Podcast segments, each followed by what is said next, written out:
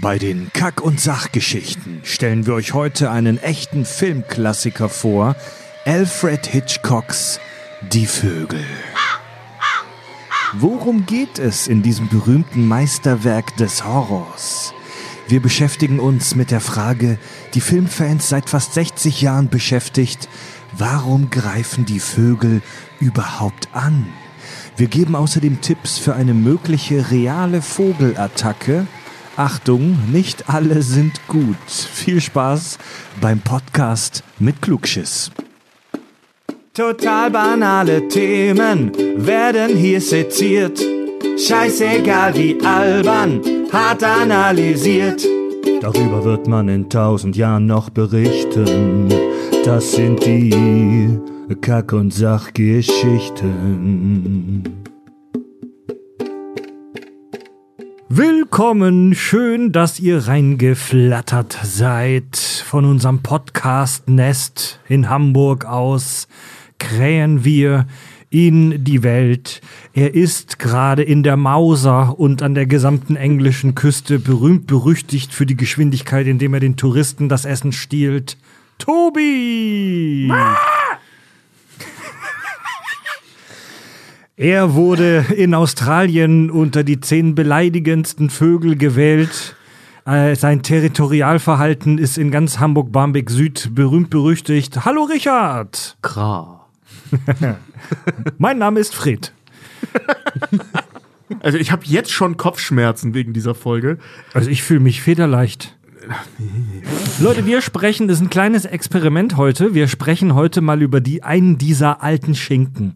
So, meistens geht es ja bei uns ins Weltall oder zu irgendwelchen Robotern oder in irgendwelche Comics.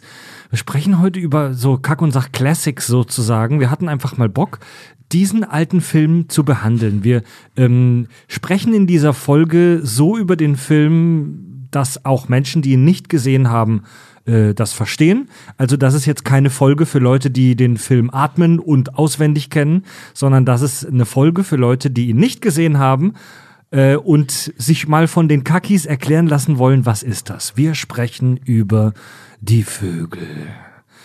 Die Vögel für Dummies machen wir heute sozusagen. Tobi, kommt ein Alien auf die Erde.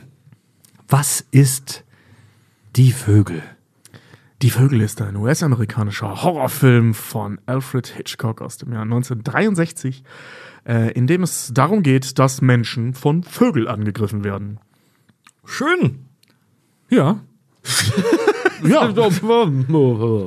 so einfach, so verwirrend. Mhm. Richard, denkt die Filmwelt über diesen Film, dass es ein guter sei? Ja. Die denkt das nicht nur, die hat das in Stein gemeißelt eigentlich. Also an, an die Vögel und andere Werke von Hitchcock wie äh, Psycho und Co. kommst du halt nicht vorbei. Das ist so eines der Nonplusultra, weil er ist ja nicht ohne Grund der, Maß, äh, der Meister of Suspense genannt worden, also der Meister der Spannung.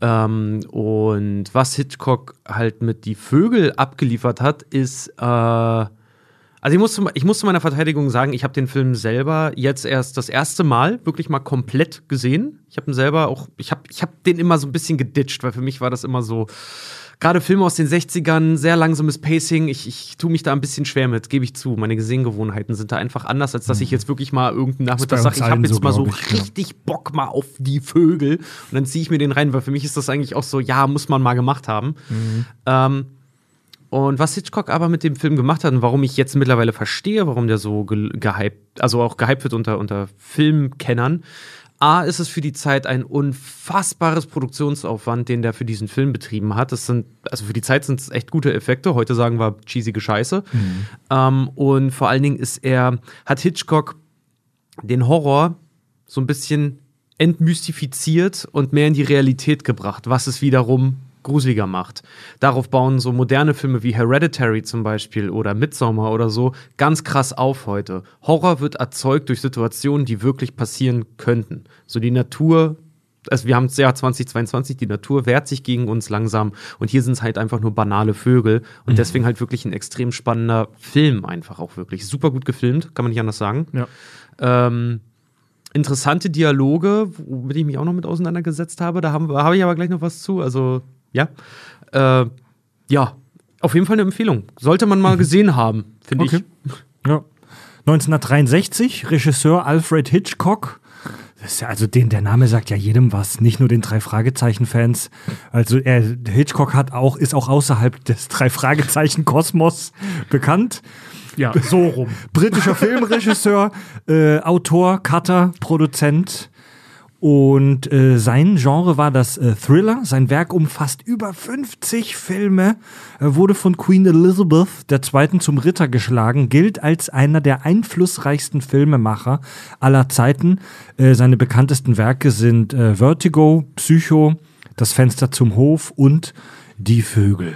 Ja, der Ficker ist aber auch so ein Dauerlehrer. Also wie viele Interviews und Filme und, und so kleine Ausschnitte du nicht aus Hitchcock-Interviews halt auch während des Filmstudiums halt siehst.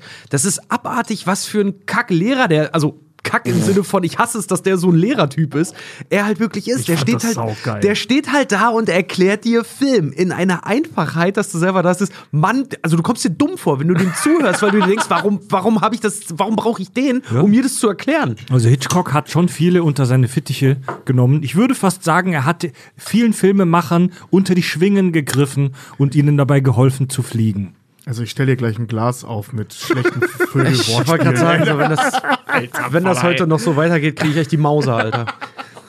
Jetzt hört mal auf, auf mich einzupicken, verdammte Scheiße. So, hier ist das Glas. So, ich alles klar. Glas. warte mal, ich, ich hol mal eben, ich mach mal. Nee, ich schmeiß mal nichts daran, da ist Wasser drin, sehe ich gerade. so.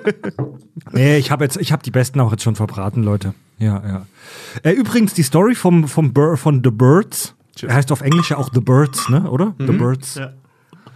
Die Vögel, alberner Name. Aber ja, what you see is what you get. Ich wollte gerade sagen, also, trifft's im Kern. Man muss aber auch dazu sagen, egal wie so, ein, also so zwei Worttitel sind, Fred schafft es immer, die bescheuert zu machen. The Faser, The Birds. The Faser. Die Handlung von Die Vögel. Die beiden Hauptfiguren, um die sich alles dreht, sind die beiden ziemlich sexy Menschen. Äh, einmal Mitch, er ist Anwalt, und einmal Melanie, sie ist äh, so Millionärstochter. It Girl sagt man auch. It Girl, ja It genau, Girl das, ich ist- gehört. das ist der Begriff. Ja. Genau. Ja. Und die lernen sich am Anfang in einer Vogelhandlung kennen. Da sieht man übrigens auch den Regisseur Hitchcock, der aus der Vogelhandlung vorher rauskommt, so ein Cameo-Auftritt. So geile Vogelhandlung, ne? Birds, Birds, Birds. Der, der, der Hitchcock macht ja immer einen kurzen Cameo-Auftritt in seinen Filmen. Und ich habe gelesen, dass irgendwann die Leute gar nicht mehr auf die Handlung geachtet haben, sondern nur noch auf seine Cameo-Auftritte gewartet haben. Und deswegen hat er in den späteren Filmen, wie bei Die Vögel, das immer am Anfang gleich abgehakt. Ja, das habe ich auch mal gelesen. Voll geil. geil. So, Mitch und Melanie lernen sich in einer Vogelhandlung kennen. Er, Mitch, möchte für seine kleine äh, Schwester zwei Vögel kaufen. Zwei Liebesvögel nennen diesen dem Film. So. Und sie, Melanie, möchte die äh, beiden Vögel jetzt ihm liefern, beziehungsweise ihn damit überraschen und fährt deswegen äh, aus San Francisco raus äh, ins, in den Speckgürtel von Frisco ähm, nach, Bo nach Bodega Bay. Das ist so eine wunderschöne Küstenstadt in Kalifornien. Und auf dem Weg da zum Herrenhaus von Mitch in Bodega Bay erfolgt der erste Bird Assault. Der erste Angriff. Sie wird nämlich, als sie in einem Boot in so einer Nussschale drin sitzt, von einer Möwe attackiert und am Kopf verletzt. Gut, für jeden Hamburger normaler Dienstag am Hafen, so passiert halt. Wenn du mal wieder bei Nordsee warst, an den Landungsbrücken. Genau, wenn du Ja. ja. Tüte Pommes geholt schon, bis äh, dann stehst du, stehst du selber mit auf dem Buffet, ist halt so. Das haben wir beim Kumpel haben wir das mal gemacht, weißt du, da gibt es ja so, so, so Krabben mit Schwanz noch so, ne? Haben Ja, ja. gegessen und dem, Schrimps ohne dass er ja. das gemerkt hat, ähm, dem hinten in seine Kapuze gesteckt. Das war so geil, Alter. Die Möwen haben den echt nicht mehr in Ruhe gelassen. Fies. Miese Sau, ey. Geil. Sowas mag ich. Ja, Melanie ähm, kommt da im Gästezimmer unter in Bodega Bay von äh, der Figur Annie. Annie ist die Ex-Geliebte äh, Geliebte vom heißen Mitch. Der Ex-Beliebte finde ich dann auch gut. Geliebte. Ähm, außerdem gibt es eine Mutter, Lydia. Das ist eine sehr herrische Mutter, so eine Übermutter, die ihren Sohn Mitch über alles liebt und auch so ein bisschen eifersüchtig ist und nicht so richtig Bock hat, dass er jetzt mit einer anderen Frau äh, abhaut. Sie hat Angst, ihren Sohn an eine andere Frau zu verlieren. Ja, wir merken an der Stelle halt wirklich schon so, wie diese ganze Story eigentlich ins Rollen kommt, weil die Story, diese Story ist ja eigentlich gar nicht die Story des Films dann, äh, aber das halt so dieses Thema Kommunikation im Film halt auch schon, weißt du, sie sucht sich irgendwelche hanebüchenden Gründe, um jetzt diesen Typen wiederzufinden, rennt ihm mehr oder weniger hinterher in diesen malerischen Ort, malerisch wirklich im, im wörtlichen Sinne, weil Hitchcock führt diesen Film einfach, ich sag mal, über Gemälde wirklich ein. Also die Bilder, die mit der Kamera eingefangen wurden, sehen halt aus wie astreine Fotos. So Ja. richtig geil. Also der Actionplot ist, Vögel attackieren Menschen und es gibt noch den zwischenmenschlichen Plot, der sich um diese Konstellation Mitch, Melanie und die Mama Lydia dreht. Ja. Ja. Auf der Geburtstagsfeier der kleinen Schwester kommt es dann zum ersten äh, großen Vogelschwarmangriff.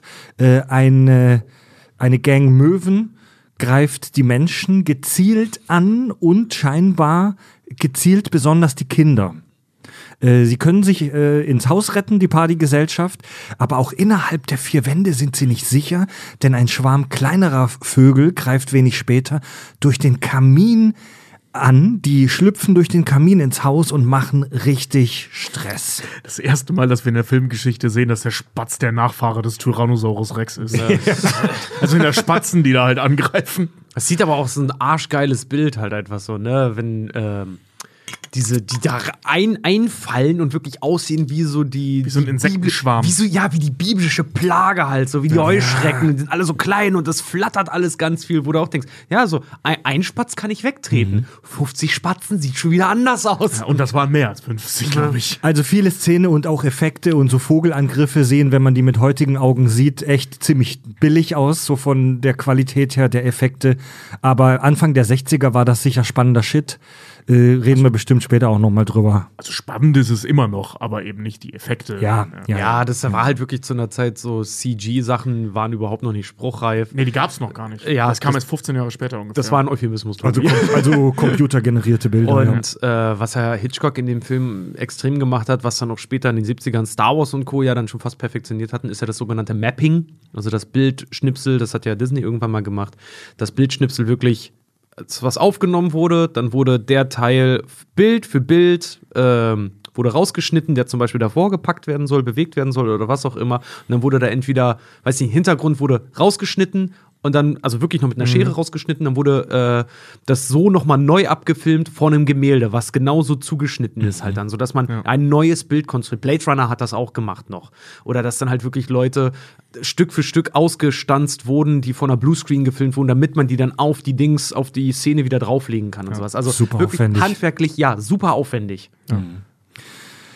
Ja, die äh, Mutter Lydia besucht am nächsten Morgen einen befreundeten Farmer. Hier findet sie ein verwüstetes Haus vor und der Farmer liegt tot am Bogen, äh, Boden. Seine Augen wurden ausgepickt. Das ist so eine wirklich geil gemachte, gruselige Szene. Mann. also das ist wirklich fett, weil die kommt so in dieses Haus rein, natürlich alles super langsam, super soft. Und ähm, in dem Haus ist nur Chaos, überliegen Vö Vogelleichen rum.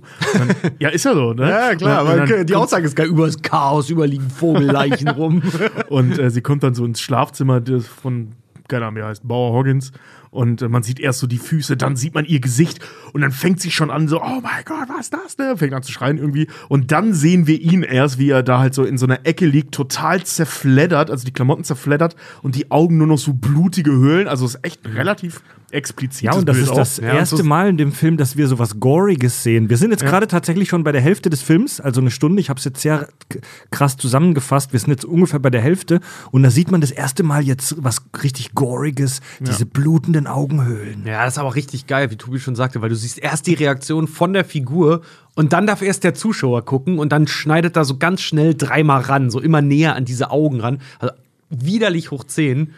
Und ja, du wirst dann damit entlassen, dass du im Prinzip die Panik der, der, der, der Mutter, ist das ja, die fährt ja dahin, dann halt mit, miterlebst. Und Hitchcock hat einen geilen Trick gemacht, um das schön zu machen, weil du hast vorher so, du hast so ein Standbild, wie sie mit dem Truck, den sie haben, da so hinfährt auf diese Farm und du siehst halt, weil sie fährt offensichtlich auf einer Landstraße. Und Hitchcock hat sie vorher diese Straße halt wässern lassen, so damit da kein Staub aufwirbelt. Und sobald sie sich dann aber erschreckt und wieder losballert, dann dampft das dahinter richtig. Dann ist so richtig, dann ist Stress, weißt du, so, dann ist richtig, jetzt aber nach Hause. Ist, sie hat es eilig jetzt. Ja, jetzt, jetzt geht's richtig Ja. rund. Also ein- sowas Einfaches und dafür liebe ich Hitchcock wirklich. Ja, aus Sorge um die kleine, äh, das kleine Mädchen, um die kleine Schwester will die Melanie, die Hauptfigur, äh, jetzt äh, die Kleine von der Schule abholen. Und die wartet auf einer Bank neben der Schule und hinter ihr versammeln sich auf so einem Klettergerüst, auf einem Spielplatz, langsam die Krähen. Geilste Szene überhaupt. Das, das Ja. ist, das ist die Szene in dem Film, die wahrscheinlich von so Filmhochschuldozenten ihren Schülern gezeigt wird. Mhm. Wir sehen nämlich folgendes: Du hast diese Hauptfigur, sie setzt sich auf eine Parkbank, holt eine Zigarette raus und du siehst im Hintergrund so ein Klettergerüst und eine Krähe springt dann da drauf. Und dann siehst du wo sie wieder in einer Einstellung alleine, wie sie irgendwas macht, wie sie eine Zigarette zieht, wie sie wartet. Hörst im Hintergrund einen ziemlich monoton klingenden Kinderchor. Die Kamera geht wieder raus, es ist wieder größer. Du siehst das Geländer, äh, Geländer sag ich schon, du siehst dieses Klettergerüst. Vier, fünf Krähen drauf. Wieder nah an sie ran, sie macht irgendwas, wieder weg die Kamera. Es werden immer mehr Vögel. Und dann ist, geht die Kamera wieder an die Frau und sie macht was. Und sie macht was. Und sie tut noch mehr. Und die Kamera schneidet aber nicht zurück. Und du selber weißt aber, weil du dich auch an dieses Schnitttempo gewöhnt hast, fuck, da im Hintergrund geht's gerade tierisch ab und ich sehe es nicht. Ja, das ist wirklich spannend. Und dann halt eben wieder Schnitt raus und wir sehen eine gigantische Menge an Krähen. Ja, also Mann. keine Ahnung, wie viele das sind, aber es sind wirklich, wirklich viele Krähen, die den ganzen Spielplatz, also nicht nur das Klettergerüst, sondern den ganzen Spielplatz besetzen. Und da weißt du halt, okay, jetzt ist die Scheiße am Dampfen. Das ist so, das ist wohl so ganz typisch Hitchcock-Handschrift. Suspense nennt er das, also auf Deutsch Spannung. Er hat ja diesen Begriff selbst auch erfunden und geprägt. Ja. Und der wird heute von Filmemachern völlig selbstverständlich äh, äh, benutzt. Also wenn in, wenn in Horrorfilmen sich langsam Spannung aufbaut, die als Zuschauer ist klar, da wird gleich was passieren, aber es passiert noch nichts. Ja, also looking der- at you, jump scares. Also der, der, der, der Clou an der Sache ist ja, dass der ähm, Zuschauer von Hitchcock, also von dem Filmemacher, dann, äh, wenn man, äh, äh, ich sag mal, über Hitchcock hinausgeht, ähm, einen Wissensvorsprung kriegst. Du als Zuschauer weißt, was gleich passieren wird. Die Figuren wissen das aber nicht. Das ist zum Beispiel, also ja, die sind ja irgendwie ein, zweimal schon angegriffen worden und sie wird ja auch nervös, als sie dann die Vögel sieht. Aber wir als Zuschauer sehen diese eine Krähe, die sich da hinsetzt und wir wissen, okay, fuck it. So, ey, das, das wird übel. Egal wie es weitergeht, aber es wird übel. Hitchcock, Genau. Hitchcock ist ja auch so ein Meister darin, dich so in so falschen Erwartungen zu wiegen. Ich will nicht sagen falschen Erwartungen, ähm, sondern eher so in, einer, in so einer Wohligkeit. Weil alleine, wenn die auch schon in diesen Ort reinfährt, ich habe schon gesagt, bevor die diesen Ort betritt, die Sonne fällt darauf, es ist total malerisch, so ne, richtig ver kleiner, verschlafener Fischerort. Und dann müsst ihr mal drauf achten, wenn sie halt dort ist. Wo finde ich das Haus von Mitch so und so? Ja, da fahren sie die Straße runter. Sehen Sie das Haus gegenüber vom See? Aha, der Ort hat einen See. Ja, sehe ich. Ja, der mit den zwei Bäumen. Okay, das sind zwei große Bäume. Eine Bucht Wie- war's, kein ja, See. Eine Bucht, okay. Wie komme ich denn? Ja, fahren Sie um die Bucht rum, Autos kriegen Sie an dem Laden, da und da ist die Tankstelle, da fahren, wenn Sie dort rausfahren, kommen Sie in die und die Stadt, das ist die Main Road, ne, ne, ne. Es wird immer wieder ganz explizit beschrieben, wie komme ich nach Bottega B rein, wo wohnt besagte Person, wie komme ich aus Bottega B wieder raus. Also, du kriegst du kriegst selber das Gefühl, ich kenne den Ort und fühle mich dort heimisch. Und dann passiert was Unvorhergesehenes. Also er schafft so Ordnung, um dann wieder Unordnung Ah, zu machen. Und das ist ja. geil. Das, das sind Ja, äh, ja, ja. zum Thema Suspense, also das baut ja wirklich von Anfang an auf. Ähm, der Film geht los mit einem Vorspann, grauer Himmel und schwarze Vögel ballern dadurch, super bedrohlich. Das ist halt der Vorspann. Einer der ersten, und ich glaube sogar das erste Bild, was wir sehen, ist dann noch in San Francisco eine Einstellung von einem, ähm, also in der Stadt von einem Strommast, der komplett voll mit Vögeln ist. Also du weißt von Anfang an, abgesehen davon, dass der Film auch die Vögel heißt und von Alfred Hitchcock ist, du weißt, das wird ein Horrorfilm und du weißt, die Vögel sind die Bösen. Ja. Das weißt du von Anfang an. Aber die Figuren halt nicht. So, und das ist Ja, echt super ja, cool ja, gemacht. ja. Ja, ja. Auch bei, ganz typisch auch für Hitchcock und von vielen natürlich kopiert bei dieser Bank- und Gerüstszene, dass da nicht gesprochen wird. Ka- Völlig dialogfrei, damit du dich als Zuschauer komplett auf die Handlung, auf die Action in Anführungszeichen konzentrieren kannst. Und äh, die äh, Melanie rennt dann in die Schule rein und warnt die Kinder und die Lehrerin, das ist Annie, die wir schon kennengelernt haben, die Ex-Loverin. Und das habe ich nie so richtig verstanden, wieso die diese Entscheidung treffen. Sie bleiben nicht in der Schule und verbarrikadieren sich da, sondern sie entschließen sich dazu, die Schule zu evakuieren Ja. und die Kinder nach Hause zu schicken. Es kommt, wie es kommen muss. Sie, die Schulklasse verlässt das Haus, die Schule und die Krähen greifen an.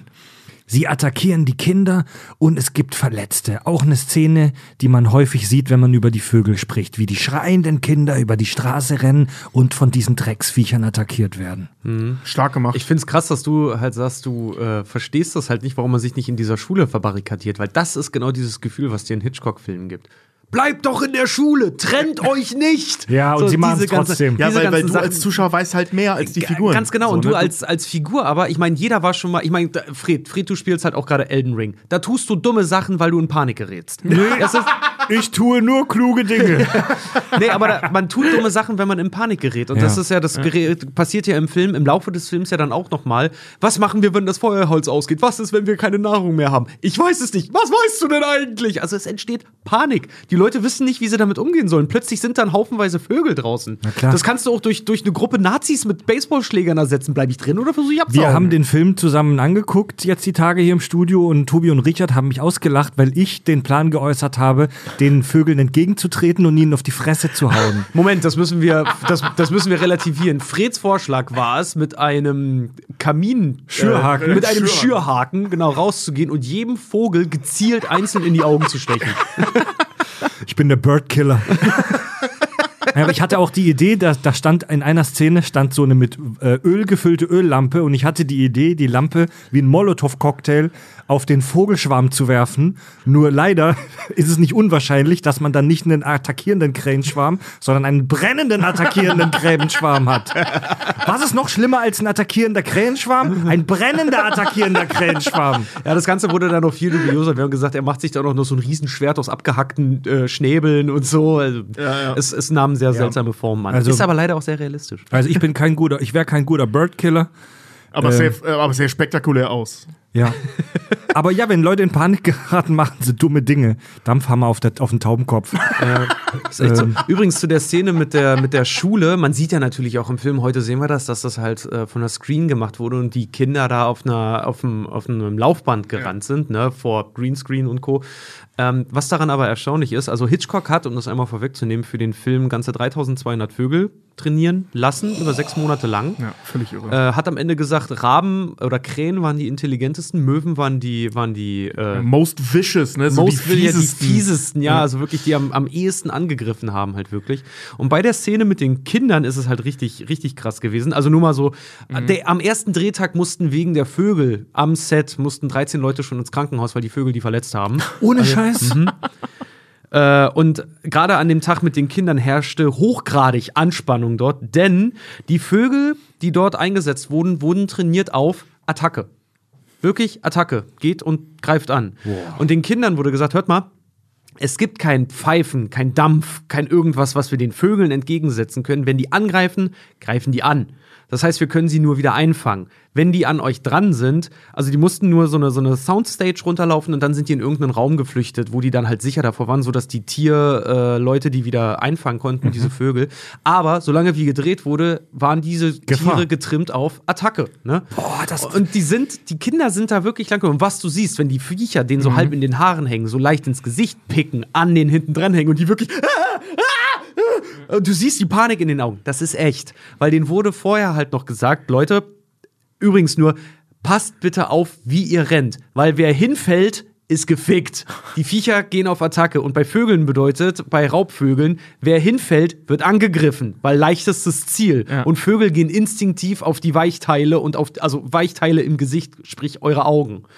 Deswegen, die Panik, die wir sehen, ist echt. Die hatten, die sind buchstäblich um ihr Leben gerannt, was Hitchcock später auch eine Klage von einigen Eltern eingebracht Ja, hat. ich wollte gerade sagen, ja, das ja. könntest du heute nicht mehr drehen, der würden dich alle verklagen. Ich wollte gerade sagen, ey, so, ach, die 60er. da konntest du noch einen Haufen Kinder unter Lebensgefahr setzen für einen scheiß Spielfilm. Ja, aber die Großartig. sind, die sind wirklich buchstäblich um ihr Leben gerannt. Ich habe gelesen, dass die am Anfang wohl mit mechanischen Vögeln äh, experimentiert haben und dass die, dass unter anderem die Hauptdarstellerin wohl auch, äh, dass der gesagt wurde, als sie gecastet wurde für den Film, ja, keine Angst, das werden mechanische Vögel sein. Und die Filmemacher haben dann aber wohl relativ schnell gemerkt, dass diese mechanischen Vögel Shit sind und haben dann tatsächlich mit echten Vögeln diese Szenen gedreht und es muss für alle Beteiligten mega anstrengend gewesen sein, besonders für die Hauptdarstellerin, weil später kommen wir gleich- später noch zu der Szene, wo sie richtig einen Arsch voll kriegt. Die ist auch krass. Ja, also die, ich habe ein Interview gesehen, wo sie meinte, dass dieser Dreh unfassbar schmerzhaft und nervenaufreibend und Die- anstrengend war. Die Tippi hat, äh, die hat mehrere Interviews genau zu diesem Drehtag halt auch gegeben, wo sie, wie du sagtest, da kommen wir gleich noch zu. Hitchcock hat sich tatsächlich, bevor der Drehtag war, drei Tage vorher nicht blicken lassen bei ihr. Und äh, die ganzen Set-Mitarbeiter und so, die sind ihr halt auch aus dem Weg gegangen, bis sie irgendwann am Drehtag, da meinte Leute, ey, ganz ehrlich, was ist los? Und irgendeiner dann zu ihr hinkam und meinte, hör mal, jetzt sind echte Vögel. Scheiße. Ja, und dann, dann ging die Scheiße wohl richtig los. Aber kommen wir gleich zu. Also man kann dem äh, Kränenangriff auf die Kinder entkommen und die äh, Melanie verdient sich damit auch den Respekt der Mutter Lydia. Und ähm, ja, es kommt jetzt tatsächlich zur Diskussion. Also nach dieser heftigen Action-Szene gibt es erstmal wieder eine ruhigere Dialogszene. Die sind da in so einer Bar. Da kommt es zur Diskussion, warum die Vögel angreifen. Eine ältere Frau, eine Vogelkundlerin, findet es lächerlich, dass die Vögel gezielt angreifen sollen. Also die glaubt den Geschichten einfach nicht. Ein Suffkopf in der Ecke, äh, ich nenne ihn mal Schorsch, also so ein besoffener Penner in der Ecke sagt, dass das Ende der Welt nah ist und dass Gott uns alle richten wird. Zitiert die ganze Zeit die Bibel. So ein ekliger, whisky-saufender Typ in einem Anzug an der Bar sagt, dass man sie mit einer Schrotflinte alle kaputt schießen will. Irgend so ein richtig ekliger Geschäftsvogel. Da, so ein, Ja. ja. Tilgt sie doch, nee, schnappt euch ein Gewehr und tilgt sie alle vom Erdboden. Ja, es, das sieht wirklich aus wie so ein Prolet, der zu Geld gekommen ist. Ja, weißt du, genau, richtig genau, investiert und jetzt kann sich zwar eine Rolex leisten, hat aber null Stil. als, als würde er hier äh, bei The Office da arbeiten. ja. So Und einer. jetzt eskaliert die Scheiße richtig. Äh, es gibt eine kleine Vogelattacke auf eine Tankstelle, da wird ein Schlauch fallen gelassen und deswegen verteilt sich eine Benzinlache und die Tankstelle geht in Flammen auf. Ein Schma Schwarm Möwen terrorisiert jetzt den Ort, so dass es alle sehen können. Also ist jetzt kein Geheimnis mehr. Ist jetzt nicht nur noch etwas, das Mitch und seinen Leuten passiert. Und jetzt kommen die Dorfbewohner auf die Idee, dass Melanie, die Hauptdarstellerin, die Hauptfigur, dass die an allem schuld ist. Weil mit ihrer Ankunft das alles begann. Ja, schließlich kommt auch Annie, die Ex-Loverin, zu Tode. Wir sehen nicht, wie sie stirbt, aber wir sehen ihre Leiche. Das ist tatsächlich die zweite Leiche jetzt erst im Film. Die, die sitzt, liegt so grotesk verdreht und mit Blut überschmiert äh, vor ihrer Haustür. Da meinte Hitchcock in dem Interview, äh, dass das. Eigentlich wollten sie sie zeigen mit so raushängenden Augen. So dass die nicht ganz ra also rausgepickt, aber noch nicht ab. Und dann hat er sich Ja. aber dafür entschieden, weil das ist seine spezielle Art von Humor, den Zuschauer es nicht äh, sehen lassen zu dürfen, weswegen sie so weggedreht liegt von der Dings. Also du als Zuschauer darfst nicht sehen, was mit ihr passiert ist. total Ja, denkst du, kranker Penner, ey. Du zeigst nicht die herausquellenden, blutigen Augen, du kranker Bastard! Hitchcock ist so krank. Also wir wissen ja, was passiert ist. Also die Schwester von Mitch erzählt es dann ja auch. Ne? Also dass die, äh, ähm, die Hathaway heißt sie ja, äh, nicht Hathaway, äh, ähm, Hayworth, Annie Hayworth. Hathaway. Hay Hathaway, ja. Ja, Anne Hathaway, äh, Annie, Annie äh, Hayworth ist ja die Lehrerin eben äh, des Ortes und ähm, die hat die ähm, Schwester halt beschützt. Also die hat sie ins Haus geschubst und ist dabei dann eben hinten rübergefallen und dann haben die Vögel die einfach massakriert. Ja. Es kommt zur finalen Schlacht. Unsere, ja du lachst, unsere Protagonisten verbarrikadieren sich im Haus gegen den finalen Bird Attack. Die Vögel können aber eindringen. Echt beeindruckend, wie die, wie die Vögel da die Haustür bearbeiten, sodass diese massive Holztür langsam beginnt zu bersten. Voll übel. Auch diese, ähm, da gibt's ja diese eine Einstellung, wie, wie versucht Mitch diese Fensterläden aus Holz wieder zuzumachen, nachdem die Vögel die aufgekriegt haben. Und er halt so da reingreift und die Vögel die ganze Zeit so auf seinen Arm einhacken und so. Das ist eine wirklich starke, starke Einstellung. Viel krasser finde ich, wenn, sie, wenn er dann in den Flur geht und du diese, diese, die Haustür siehst, weil eine Haustür ist ja meistens massiver als alle anderen Türen im Haus. Und du siehst, wie morsch diese Holztür schon gepickt ist, Ja. einfach, wie die, dass die da schon durchhacken. Und Ich er hätte die Möwe einfach gewürgt. Ich bin, Leute, versteht mich nicht falsch, es ist nicht cool, Möwen zu würgen, aber in so einem Szenario wie bei die Vögel kann man schon, kann, kann man schon mal eine Möwe würgen, oder? Ja, das ist da schon okay, ja. Das ist, so, du pickst mir die Augen aus, ich pick sie dir aus, dann nimmst du deine Nase und drückst die ganze Zeit auf, Aber man, auf ihren Augen. ich Ich wollte was sagen, das lasse ich jetzt. Das ist Wenn du, so, wenn du so einen richtigen menschlichen Zusammenbruch einfach hast, so weißt du, kennst du auch, wenn, dir die Augen aus! wenn du halt so eine, eine, eine Katze hast und die dich anfängt zu beißen und man einfach mal zurückbeißt und die dann blöde gucken dann machst du halt mit der, du willst mich totpicken? Ich pick dich tot, Der blöde. Nase vor allem, so ein Scheiß. Großartig. Ja, ja ähm, die Vögel schaffen es, ins Haus einzudringen. Und jetzt kommt die Szene, von der wir gerade gesprochen haben, die so heftig beim Dreh war. Da geht Melanie äh, hoch ins, ins Dachgeschoss und der Raum ist voll mit Vögeln. Die haben das Dach äh, beschädigt und die Vögel sind da drin und sie kommt nicht mehr aus dem Raum raus, weil der irgendwie von außen abgeschlossen ist oder, oder sie in Panik die Türen, das, den Türknauf nicht mehr richtig gedreht kriegt. Auf jeden Fall kriegt sie richtig den Arsch voll von den Vögeln. Und äh, der düstere Moment, ähm, wo wir denken, oh, unsere Heldin stirbt jetzt, äh, keine Hoffnung, sie liegt am Boden, Blut überströmt und sie ist dem Tode nahe. Ja. Die Erschöpfung, die wir bei der Schauspielerin oder im Schauspiel ja auch sehen sollen, weil sie wird ja wirklich fertig gemacht und ist dann erschöpft. Da waren teilweise Erschöpfungserscheinungen von der Tippi Heron, glaube ich, heißt sie, ne? Tippi Heron, äh, von der Schauspielerin auf jeden Fall, die waren echt, weil die wirklich einfach mit den Nerven am Ende war.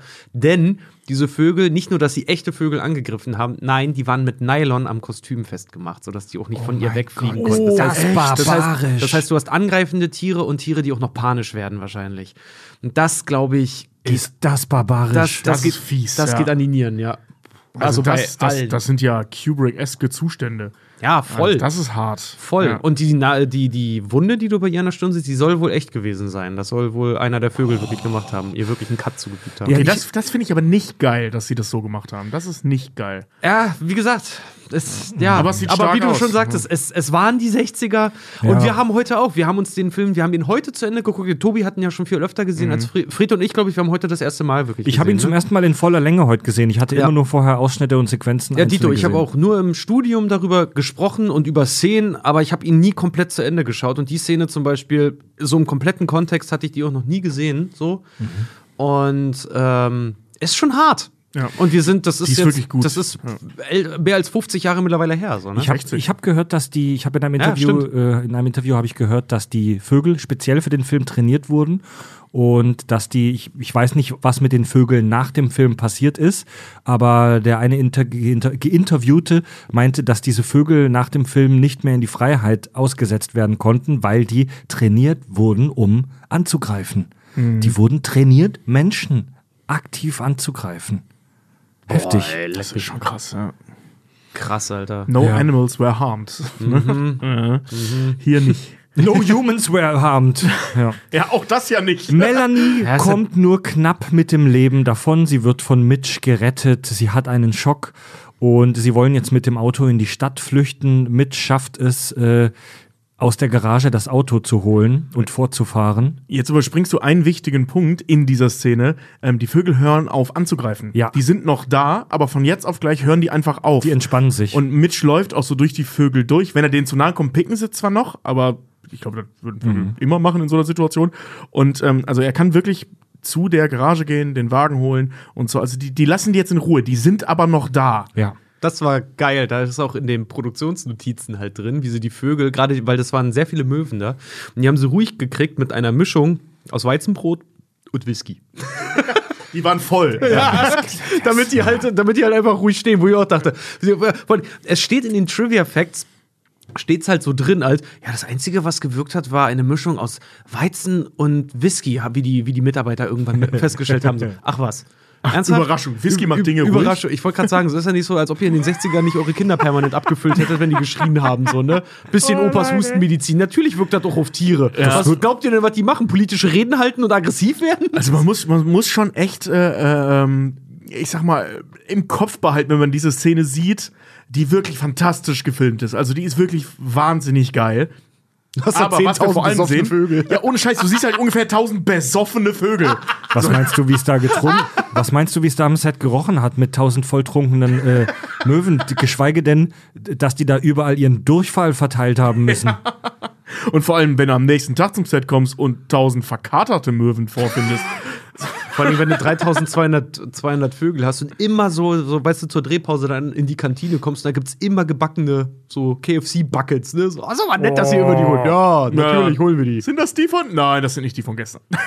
Das sind die von vorgestern. Wo sind denn eure Schauspieler? Die sind hier. Zeigst du auf so einen neuner Chicken Wings. Oh, Alter. Okay, Leute, wir- Ey, wahrscheinlich wird es so gewesen sein. Ja, ich, Ähm, weiter in der Handlung, wir sind aber tatsächlich jetzt auch am Ende. Ähm, Mitch schafft es, durch diese Vogelarmee vorsichtig sich durchzuschleichen und zum Auto zu kommen. Und es gelingt der Familie tatsächlich, Bodega Bay zu verlassen. Sie wollen nach San Francisco zurück, zurückfahren. Letzte Einstellung, ähm, letztes Bild. Wir sehen Bodega Bay, die Stadt, alles ist voll mit Vögeln und dieses Auto fährt dem Horizont entgegen äh, und in der Ferne am Horizont so ein Lichtstrahl, die Hoffnung. Und damit endet der Film Die Vögel. Übrigens ähm, ein Ende, auf das sich Hitchcock nur widerwillig eingelassen hat. Denn das eigentliche Ende sollte eigentlich sein, ein Bild noch, wie sie in San Francisco ankommen die gesamte Golden Gate Bridge äh, voll mit Vögeln ist. Oh, geil. Ja, das habe ich auch mal War das gelesen. zu teuer? War das dann War zu nicht, aufwendig? war, nicht, war nicht umsetzbar, so richtig. So richtig haben sie es nicht, haben sie es nicht hingekriegt. Also es wurden mehrere Enden geschrieben. Hitchcock wollte eigentlich dieses Ende mit der, äh, mit der Golden Gate Bridge haben. Am Ende haben sie sich dann auf dieses Ende geeinigt, aber Mhm. er sagt auch in einigen Interviews bis heute, dass er damit eigentlich, also so lange wie er gelebt hat, war er mit diesem Ende ein bisschen unzufrieden, weil er eigentlich das größere Bild im Auge hatte. Das Ende ist auch total seltsam. Also, wenn ihr nicht Bock habt, den Film komplett zu gucken, liebe Hörer, dann ähm, guckt euch wenigstens mal so die, ich sag mal, die letzten 10, 15 Minuten an. Das Ende ist auch total seltsam, weil es diesen krassen Angriff gibt, diese heftige Schlacht, wo Melanie, wie gesagt, mit dem Schock dann zurückbleibt. Und das Ende ist dann so total ruhig und abrupt. Ja. Und irgendwie für den Zuschauer auch ein bisschen äh, unbefriedigend. Es ist in erster. Linie ist es wahnsinnig verwirrend. Ja. Also ähm, für mich ist das so ein Film, so einer die, der, äh, aus der Kategorie, mein Dad hat mich gezwungen, die zu gucken. Als kind. so, ähm, also ich habe den, wie Richard vorhin schon meinte, als Kind wirklich echt oft gesehen. So, ne? Wenn der halt lief, hat Vater gesagt, komm, gucken erstmal hier, Hitchcock. Und äh, Psycho durfte ich nicht gucken, deswegen war es immer die Vögel. Und, Viel ähm, besser. ja, ja, ja. Und äh, äh, äh, ja, die Dad-Logik halt, ne? Und ähm, mich, ich, mich hat als Kind dieses Ende so abgefuckt. Ich habe das auch nicht begriffen. Und äh, äh, mein Vater hat mir dann damals eine Erklärung dafür gegeben, was aus seiner, ich sag mal, aus seiner Perspektive die Interpretationsmöglichkeit davon ist. Da erzähle ich euch gleich auch von. Weil ich die nämlich echt gut finde. Und besser als viele, die ich so im Netz gefunden habe. Der hatte da eine richtig, der war da echt was auf der Spur. sagen wir Okay. mal. Aber erzähle ich euch gleich. Können wir tatsächlich gleich drüber reden. Ja. Spannend. Ja, die Vögel, ey. Wirklich, äh, Was weiß man noch so geil über den, über den Dreh? Das finde ich so wahnsinnig spannend. Das ist so grotesk, wenn man darüber nachdenkt, Ja, dass, die dazu, voll. dass die da echte Vögel benutzt haben. Also zu einer Szene will ich noch was sagen. Ähm, als die da äh, im, im Haus sind und dieser Schwarm Spatzen oder was das war, angegriffen hat durch den Kamin, haben sie am Set wohl das Problem gehabt, dass die Spatzen, sobald sie im Raum waren, sich einfach hingesetzt haben und nichts mehr gemacht haben. Die Spatzen waren nicht aggressiv genug. Die Spatzen waren nicht vicious genug, wie der eine gesagt hätte. Es sind halt Spatzen. Ja, und dann des, deswegen haben sie diese Szene im Haus mit dem Spatzenschwarm und das sieht man heute auch und es sieht super billig aus mit so, ähm, naja, wie hast du es vorhin genannt? Dopp- äh, das ist, was Mit du so- da siehst, ist eine Doppelbelichtung. Ja, mit so Also Doppelbelichtungstechniken gemacht. Du siehst halt, Map dass Mapping. Mapping, genau, Mapping mit so Mapping-Technik gemacht. Du siehst halt voll, dass da voll billig die Vögel einfach rein retuschiert wurden. Eher und dass so die Schaus draufgebatscht. Ja, draufgeklebt. Und dass die Schauspieler nur so tun, als würden sie sich gegen einen brutalen Vogelangriff wehren. Ja. Das ist leider, äh, also das ist wirklich, die Szene ist echt schlecht gealtert, leider. Ja. Ja, vieles in dem Film ist halt ein bisschen schlecht gealtert. Ich meine, damals war auch noch, ich meine, neben dem Mapping äh, und Bluescreen hat Hitchcock halt auch noch, weil das Geile ist, bevor es Greenscreen gab, haben die Leute Yellowscreen ausprobiert. Was ein totaler Schuss in den Ofen war, aber wir kennen es. Als der Erste, der das halt irgendwie dann mal äh, probiert hat und gesagt hat, äh, ist geil, lass mal machen, dass der ein Patent darauf hatte und so, das lassen wir jetzt mal außen vor. Also der hatte auch Interesse daran. Aber Die Vögel ist einer der Filme, bei denen auch Yellow Screening ein paar Mal angewandt wurde, was sagenhaft beschissen heute Ja, aussieht. das einfach. siehst du auch, also das, das siehst du richtig krass an den Haaren. Übrigens, für die äh, Leute, die sich fragen, warum überhaupt Bluescreen und Greenscreen, also was soll das mit diesem Blau und dem Grün, ähm, das sind ähm, vor allem, also Greenscreen hat den Bluescreen vor allem deswegen abgelöst. Das sind beides Farben, die leicht zu erkennen sind. Ne, wenn du es per Hand machst, dieses Blau ist schön leicht zu erkennen. Und dann eben noch stärker bei dem Grün als bei dem Blau. Ähm, dieser Grünton ist eine ähm, Farbe, die in der menschlichen Natur nicht vorkommt. Also keine Haut, keine Haare, keine Augen hat dieses Grün. Dieses Giftgrün. Genau, was bedeutet, du kannst es halt vor allem automatisiert super leicht rausnehmen. Weil du sagst dann dem, also heute geht es natürlich einfacher als früher, aber früher ging es schon so ähnlich. Ähm, also der, sobald Computertechnik eine Rolle spielte im Filmemachen, diesen Farbton, dieses Grün will ich raushaben. Und das wird dann ja überall rausgenommen. Der Computer weiß ja nicht, was deine Komposition ist. Der sagt, der kriegt ja nur die Information, das ist grün, das soll weg. So, oder das ist eine Farbe, die soll weg. Und da die wirklich nirgendwo auftaucht im menschlichen Körper und seltenst auch in Klamotten, ähm, ist das leicht. Und deswegen dieser Grünton. Hat sich Grün am praktikabelsten herausgestellt. genau, Ja. weil mit Blau hatten sie dann bei der Automatisierung Schwierigkeiten wegen blauen Augen, Jeans und so. Bei Blau war das auch früher eher so, als noch wirklich auf Film gedreht wurde und äh, die Vögel ist auch auf Super 16 Film gedreht, als da wirklich noch im Kopierwerk jemand auf die einzelnen äh, Bilder drauf geguckt hat, ist Blau am einfachsten auszuschneiden. Genau. Weil das die beste Kante liefert einfach auf dem Negativ. Ja. Also deswegen dann der Umschwung zu Bluescreen, äh, von Bluescreen zu Greenscreen. Auf dem Negativ war Blau leichter zu erkennen, digital ist Grün leichter zu erkennen. Ich glaube auch immer, daher kommt auch immer diese, diese, also ich fand es immer so geil, weil wenn man sich ein bisschen mit dem Mapping gerade auch beschäftigt, äh, dann sieht man auch, dass diese ganzen Logiken, was wir heute alles in After Effects, Premiere, also diese ganzen Schnitt- und ähm, Effektprogramme, Photoshop im Übrigen auch, die also gibt es immer ein Mapping-Tool. Ja. Es wird immer etwas Schicht für Schicht übereinander gepackt. Das kommt vom Mapping. Also wenn du weißt, woher das kommt, erklären sich diese Programme auch gleich immer viel einfacher. Ich erinnere mich da immer an unsere Schnittdozentin, Gisela Gondolac, die Grüße! Grüße! Die äh, dann zum Beispiel auch, als wir damals noch Schnitt gelernt haben an dem sehr beschissenen, aber gleichzeitig sehr guten Programm Avid. Da musst du halt auch immer einen Marker setzen, in und out.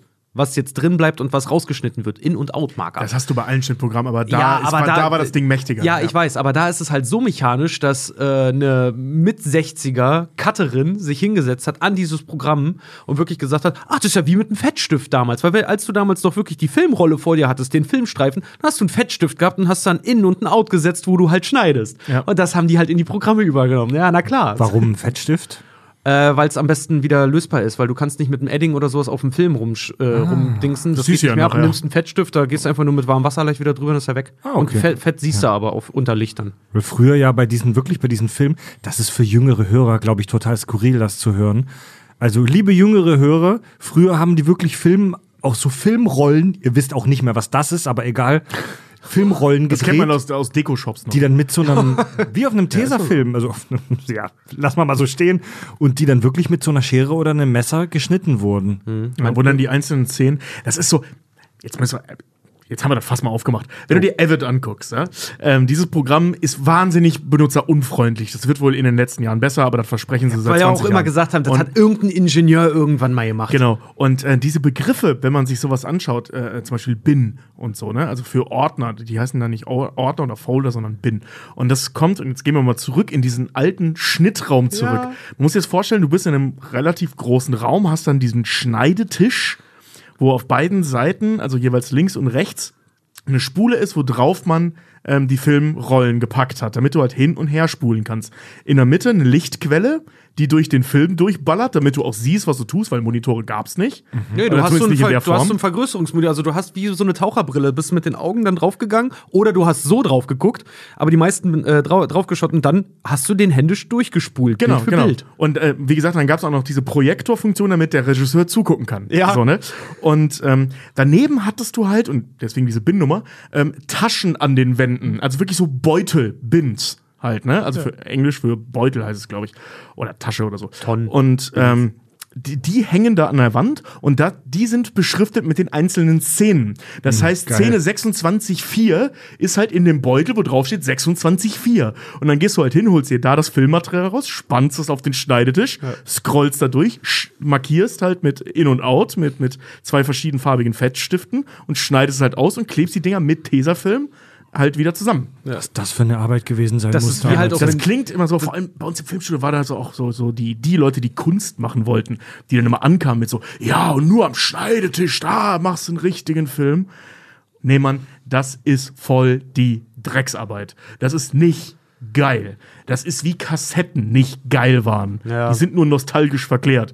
Ja. Also Schneidetisch ist natürlich cool, sieht auch cool aus, ist eine echt üble Drecksarbeit. Ja, Mann, das ist wirklich, das ist wirklich, das, Das ist eine interessante Erinnerung, aber eigentlich sind alle froh, dass man damit nicht mehr schaffen muss. Ja, ist es sind so. doch, wie gesagt, diese ganzen Sachen, was heute so Modewörter sind, so, ne? Tarantino präsentiert seine B-Roll. Ja, B-Roll ist, ist das Material eigentlich, was rausgeflogen ist, dann Ja. so, ne? So, das ist halt die, die B du, du nimmst immer, wenn du halt, es gibt ja auch so Schnittprotokolle und Co., du nimmst halt immer dein Filetstück, das ist die A-Rolle. Ne? Darüber, der Film ist mit der A-Rolle entstanden. Und B-Roll sind dann nur die Sachen, wo man gesagt hat, ja, die können, die sind zwar geil, aber die können auch raus. So. Ja. Naja, heute, heute sind es Modebegriffe, damals war es halt. So. Heute ist eher alles nur noch Datenmüll. So, komm. ähm, echt so. was haben wir denn noch Schönes? Ah ja, das fand ich zum Beispiel auch geil. Jedes Mal am Set, wenn gedreht wurde, hat zum Beispiel, um, um die Vögel zu imitieren, wenn, wenn sie in einer Soundstage oder sowas waren, haben sie einen Trommler geholt. So einen Marschtrommler, der dann halt diese, diese Vogelgeräusche so dann so ganz schnell geschlagen hat und dadurch diese, diese Vogelgeräusche erzeugt hat für die Darsteller. Fand ich mega geil, halt wirklich dieses schnelle Schlagen auf die Trommel. Und da gibt es so Beispielvideos, wo da wirklich so drrr, drrr, drrr, das klingt, als würden Vögel gurren. Das macht einen aber auch super nervös am Set, glaube ich. Ja, und vor allem, du hast noch mal dieses laute, ich kenne das auch immer, wenn, wenn irgendwo Trommelschläge, steh mal neben dem Spielmannszug, wenn die nicht gerade, wenn die Trommler einzeln sind oder du relativ nah dran stehst, bin ich auch so einer, dann zuckt einfach mein, dann zuckt mein Gesicht zusammen. So dieses, weil ich Achtet, falls ihr den Film anguckt, liebe Hörerchen, achtet mal drauf, da kommt keine Musik. Der Film hat keinen musikalischen Soundtrack. Da gibt's nur Vögelgegurre. Er hat ein Geräusche-Soundtrack, nämlich vom deutschen Komp Berliner Komponisten Oskar Sala. Der hat äh, mit, selbst, mit dem selbstgebauten sogenannten Trautonium.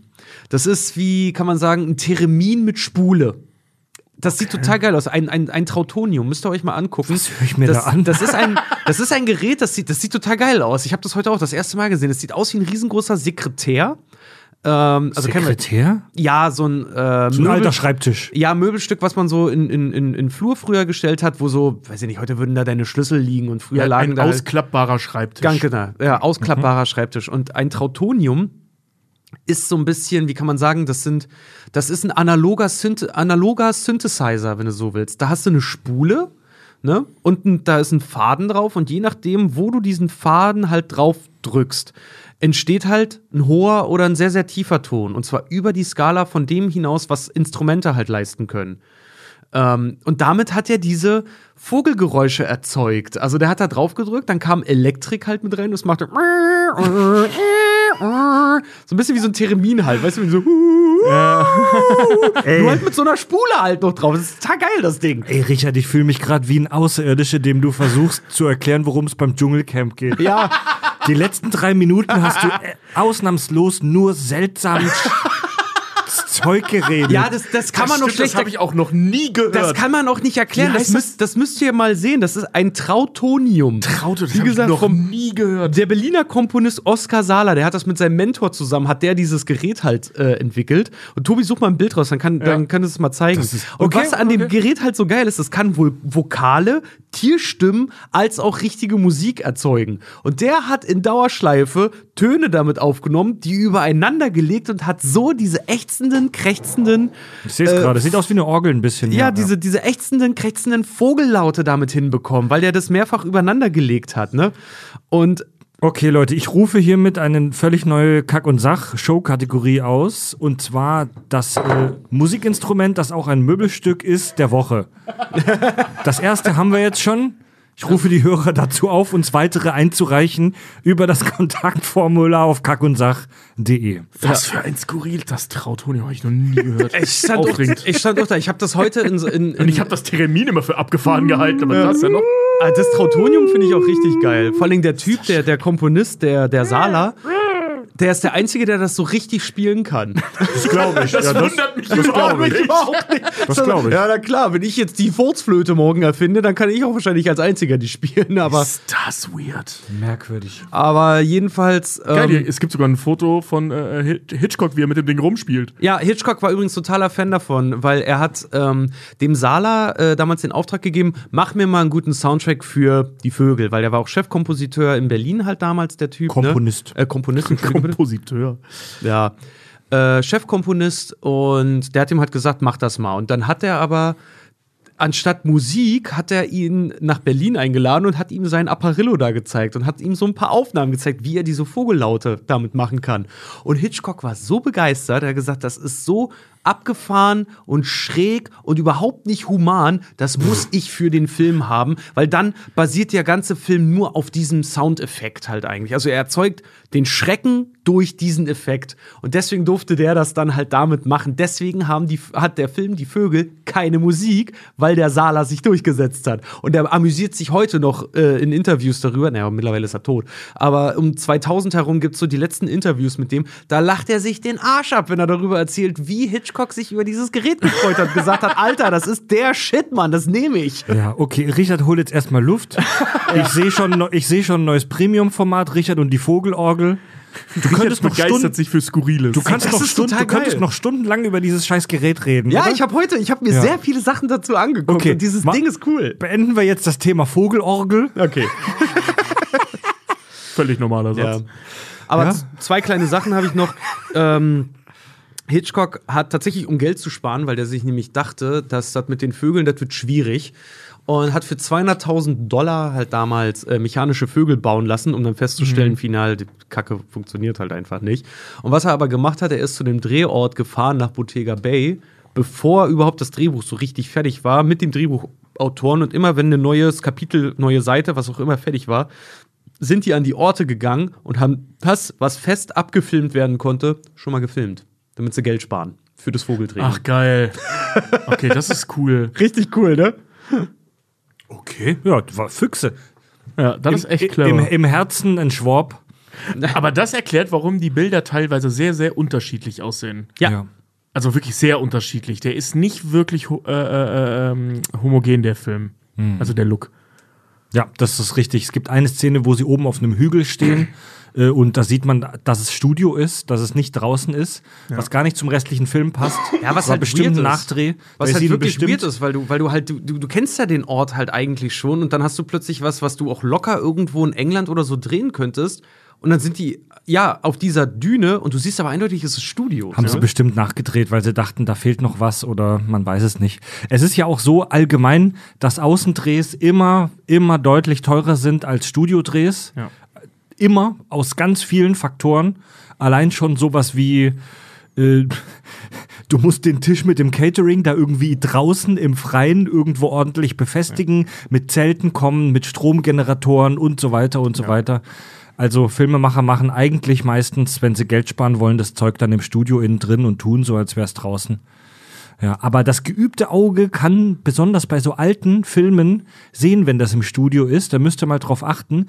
Wenn das nicht perfekt gemacht ist, sieht man dann, dass die Lichtquelle nur aus einer von einer Seite kommt und dass die Leute so einen harten Schatten äh, am Hals haben von ihrem Kinn, was in der Realität an einem sonnigen Tag draußen so nicht entsteht. Also wenn man draußen bei Sonnenschein, bei natürlichem Licht steht, hat man keinen harten Schatten von seinem Kopf auf dem Hals. Ja, noch dazu gucken. Weil, da, weil, da, sorry, weil, da, weil das Licht halt von allen Seiten äh, auch reflektiert wird. Also du kriegst nicht nur Licht von oben vom Himmel, von der Sonne, sondern auch vom Meer, vom Boden, von den Häusern äh, und so weiter. Ja, und wie gesagt, wir sehen es bei der Weiße Hai halt sehr gut. Äh, die Leute kneifen sich die Augen zu Tode. Draußen, Mittagssonne. Ja, gerade, gerade. Kein, kein Mensch hat da einen offenen, klaren Blick. Jeder steht mit zusammengekniffenen Augen wie im Western da. Also gerade am Meer eben. Ne? In der, wie, so ist es halt in der echten Welt, wenn die Sonne scheint und du keine Sonnenbrille trägst. Ja. Ja. Sonnenbrille wäre auch ein guter Tipp gewesen für den Film gegen die Vogelattacken, dann können sie dir nicht direkt ins Auge picken. Auf der anderen Seite hast du dann die Scherben von der Sonnenbrille im Auge. Oh!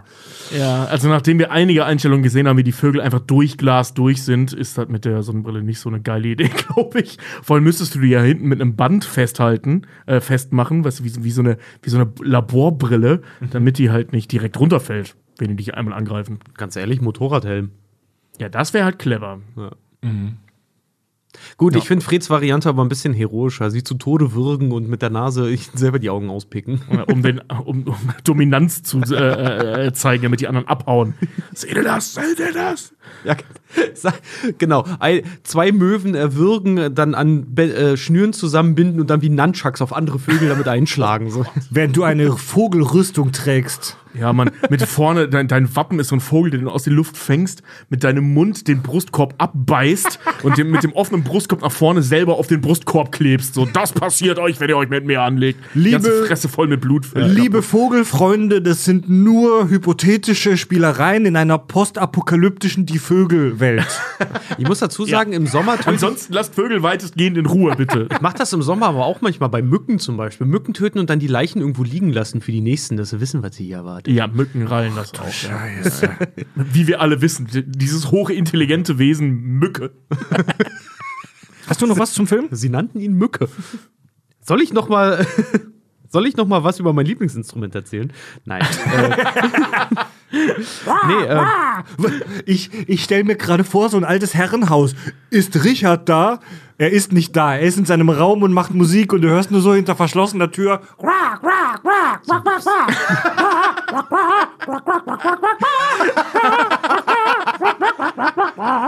Mit meiner Phantom der Opermaske und meinem hochgestellten Kragen sitze ich da, da nur für mich allein. Richard, willst du Suppe? Alter, kriegen wir so ein Ding irgendwo her und können das Richard zum Geburtstag schenken? Das kostet mittlerweile wahrscheinlich 100.000 von Euro. wenn, wenn ihm ein Trautonium äh, besorgt, dann, oh, dann bringe ich innerhalb eines Jahres das fetteste Album raus. Oh mein Gott. RWA, Richard with Attitude wird das dann. Da gehe ich rechtlich gegen vor, gegen Richards Vogelalbum. Warum haben sich die Kack- und Sachgeschichten 2022 getrennt? Naja, Richard wollte ein Album mit Vogelgeräuschen rausbringen. Fred ging und Fred ging gerichtlich dagegen vor. Was witzig ist, weil keiner hat gewonnen, trotzdem haben sie sich zerstritten. Junge, Junge, okay. Sehr seltsam ist auch das Verhalten der Vögel in diesem Film. Es gibt einen Haufen, Haufen, Haufen Themen in diesem Film. Wie Mutterliebe, wie diese Personenkonstellation, äh, das Eindringen eines Fremden in dieses bestehende System, der Kampf Mensch gegen Natur und so weiter. Die größte Frage, und die beschäftigt Filmfans seit, ja, mittlerweile, wie alt ist der Film? Seit 60 60 Jahren. Jahren. Seit 60 Seit, Jahren. seit 60 Jahren beschäftigt Filmfans die Frage, warum greifen die scheiß Vögel an? Es wird in dem Film nicht beantwortet. Es wird kurz darüber diskutiert. Der Film ist meilenweit davon entfernt, uns eine Antwort darauf zu geben. Er lässt die Frage bewusst offen. Warum greifen die Vögel an? Und das, diese Frage ist eigentlich der, der Kern ganz vieler Interpretationen rund um den Film. Man kann sich tot interpretieren an dem Film. Wir haben den zu dritt geguckt und haben uns köstlich dabei unterhalten und auch gerätselt und uns dabei erwischt, wie wir jeden Scheiß in dem Film versucht haben zu deuten. Ja, also man kann köstlich, guckt euch, wenn, wenn ihr wirklich äh, Filmenthusiasten seid, hockt euch mal zu zweit, zu dritt hin, trinkt ein paar Bier, guckt den Film und versucht zu deuten, worum es da geht. Wir sind da auf keinen gemeinsamen Nenner gekommen. Ja, das, Das- das, das ging nämlich genauso weit, dass Fred bei der Kindergeburtstagsparty meinte, da hängen Ballons, das sind Schwänze, der Film ist eindeutig sexualisiert. Kommen wir gleich zu. Kommen wir gleich zu. Ey, Ja, das, so falsch war das nicht. Ich weiß, ich weiß. Ich fand es so super, dass äh, Fred das ausgerechnet an Ballons festgemacht hat, aber irgendwo steckt immer ein Kernchen Wahrheit. Ja, aber jetzt, jetzt frage ich euch mal, jetzt schieben wir erstmal den intellektuellen Interpretationskram äh, hinten an. Warum greifen die Vögel an? Warum? Die plumpeste Theorie, die, es soll jetzt nicht böse rüberkommen, aber ich sag mal so, die Kindertheorie ist, die Vögel sind böse auf die Menschen, die sind sauer auf die Menschen, weil die Menschen waren blöd zu den Vögeln. So. Das ist auch eine legitime Theorie und das ist auch die wahrscheinlichste. Das ist eigentlich auch die wahrscheinlichste, so die, die Natur äh, wehrt sich gegen den Menschen. Ja. Aber warum greifen sie denn jetzt wirklich an? Tobi, du hattest schon erzählt, dass dein, dein äh, Vater eine Theorie dazu hatte. Ja, ähm, also ich habe jetzt äh, ein paar Interpretationen mal mitgebracht, die wir relativ kurz die meisten durchgehen. Ähm, schön finde ich die Idee von meinem Vater. Mein Vater hat eine relativ logische, in an, großen Anführungszeichen, ähm, Interpretation zugegeben. Ähm, und jetzt wirklich nicht Analyse, sondern eher Interpretation. Ähm, mein Vater hat sich sehr an diesen ähm, Liebesvögeln aufgehangen. Und zwar, ne, die Geschichte geht ja los, das hatten wir ja, dass Melanie diese Liebesvögel auf diese, ähm, oder in dieses Kaff da äh, äh, mitnimmt und da passieren dann die Dinge. So, und er ging halt davon aus, weil ja auch am Ende des Films wird auch gesagt, so, hey, kann ich meine äh, Liebesvögel mitnehmen? Ja, sie sind ja die ganze Zeit ganz ruhig geblieben. Die sind bis zum Ende dabei, die beiden Vögel. Genau. Ja. Und dass das das Problem war.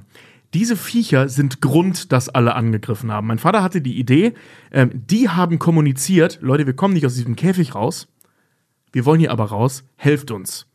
Und dass der Vogelangriff im Prinzip ein Befreiungsschlag ist. Also nicht nur ein reines Wehren, äh, Natur gegen, gegen Mensch, sondern ganz klar ein Appell, holt uns hier raus. Solidarisierung aller Vogelarten. Wenn du so willst. so ja. quasi zusammenarbeiten gegen den einen bösen Feind. Das, was der Mensch ja ewig nicht hinkriegt, weil wir kein Feindbild haben. Genau. Diese Und- zwei Vögel in ihrem Gold, sogar buchstäblich in dem Mhm. Film, in einem goldenen Käfig sind die. Ja, das ist im Prinzip eine ganz schöne, ähm, ich sag mal, also wenn du es ein bisschen noch drehen willst, so eine, so eine, so eine schöne Diktatoren-Metapher. So, die einzigen, die nicht kämpfen, sind die, die sagen, kämpft mal, die in ihrem goldenen Käfig, die die ganze Zeit still da sitzen, während alle anderen ihr Leben riskieren. So, ne? Ich will jetzt keine aktuellen Nee, Schwenker machen, aber es passt gerade. Ich glaube, das können wir gerade alle Okay. nachvollziehen, wie sich das anfühlt. Ich fand das nur so interessant, weil wir sehen am Anfang, wie Freda schon sagte, die Vogelhandlung. Und so blöde wie es jetzt klingt, aber da musste ich, äh, nachdem wir den Film fertig hatten, dran denken.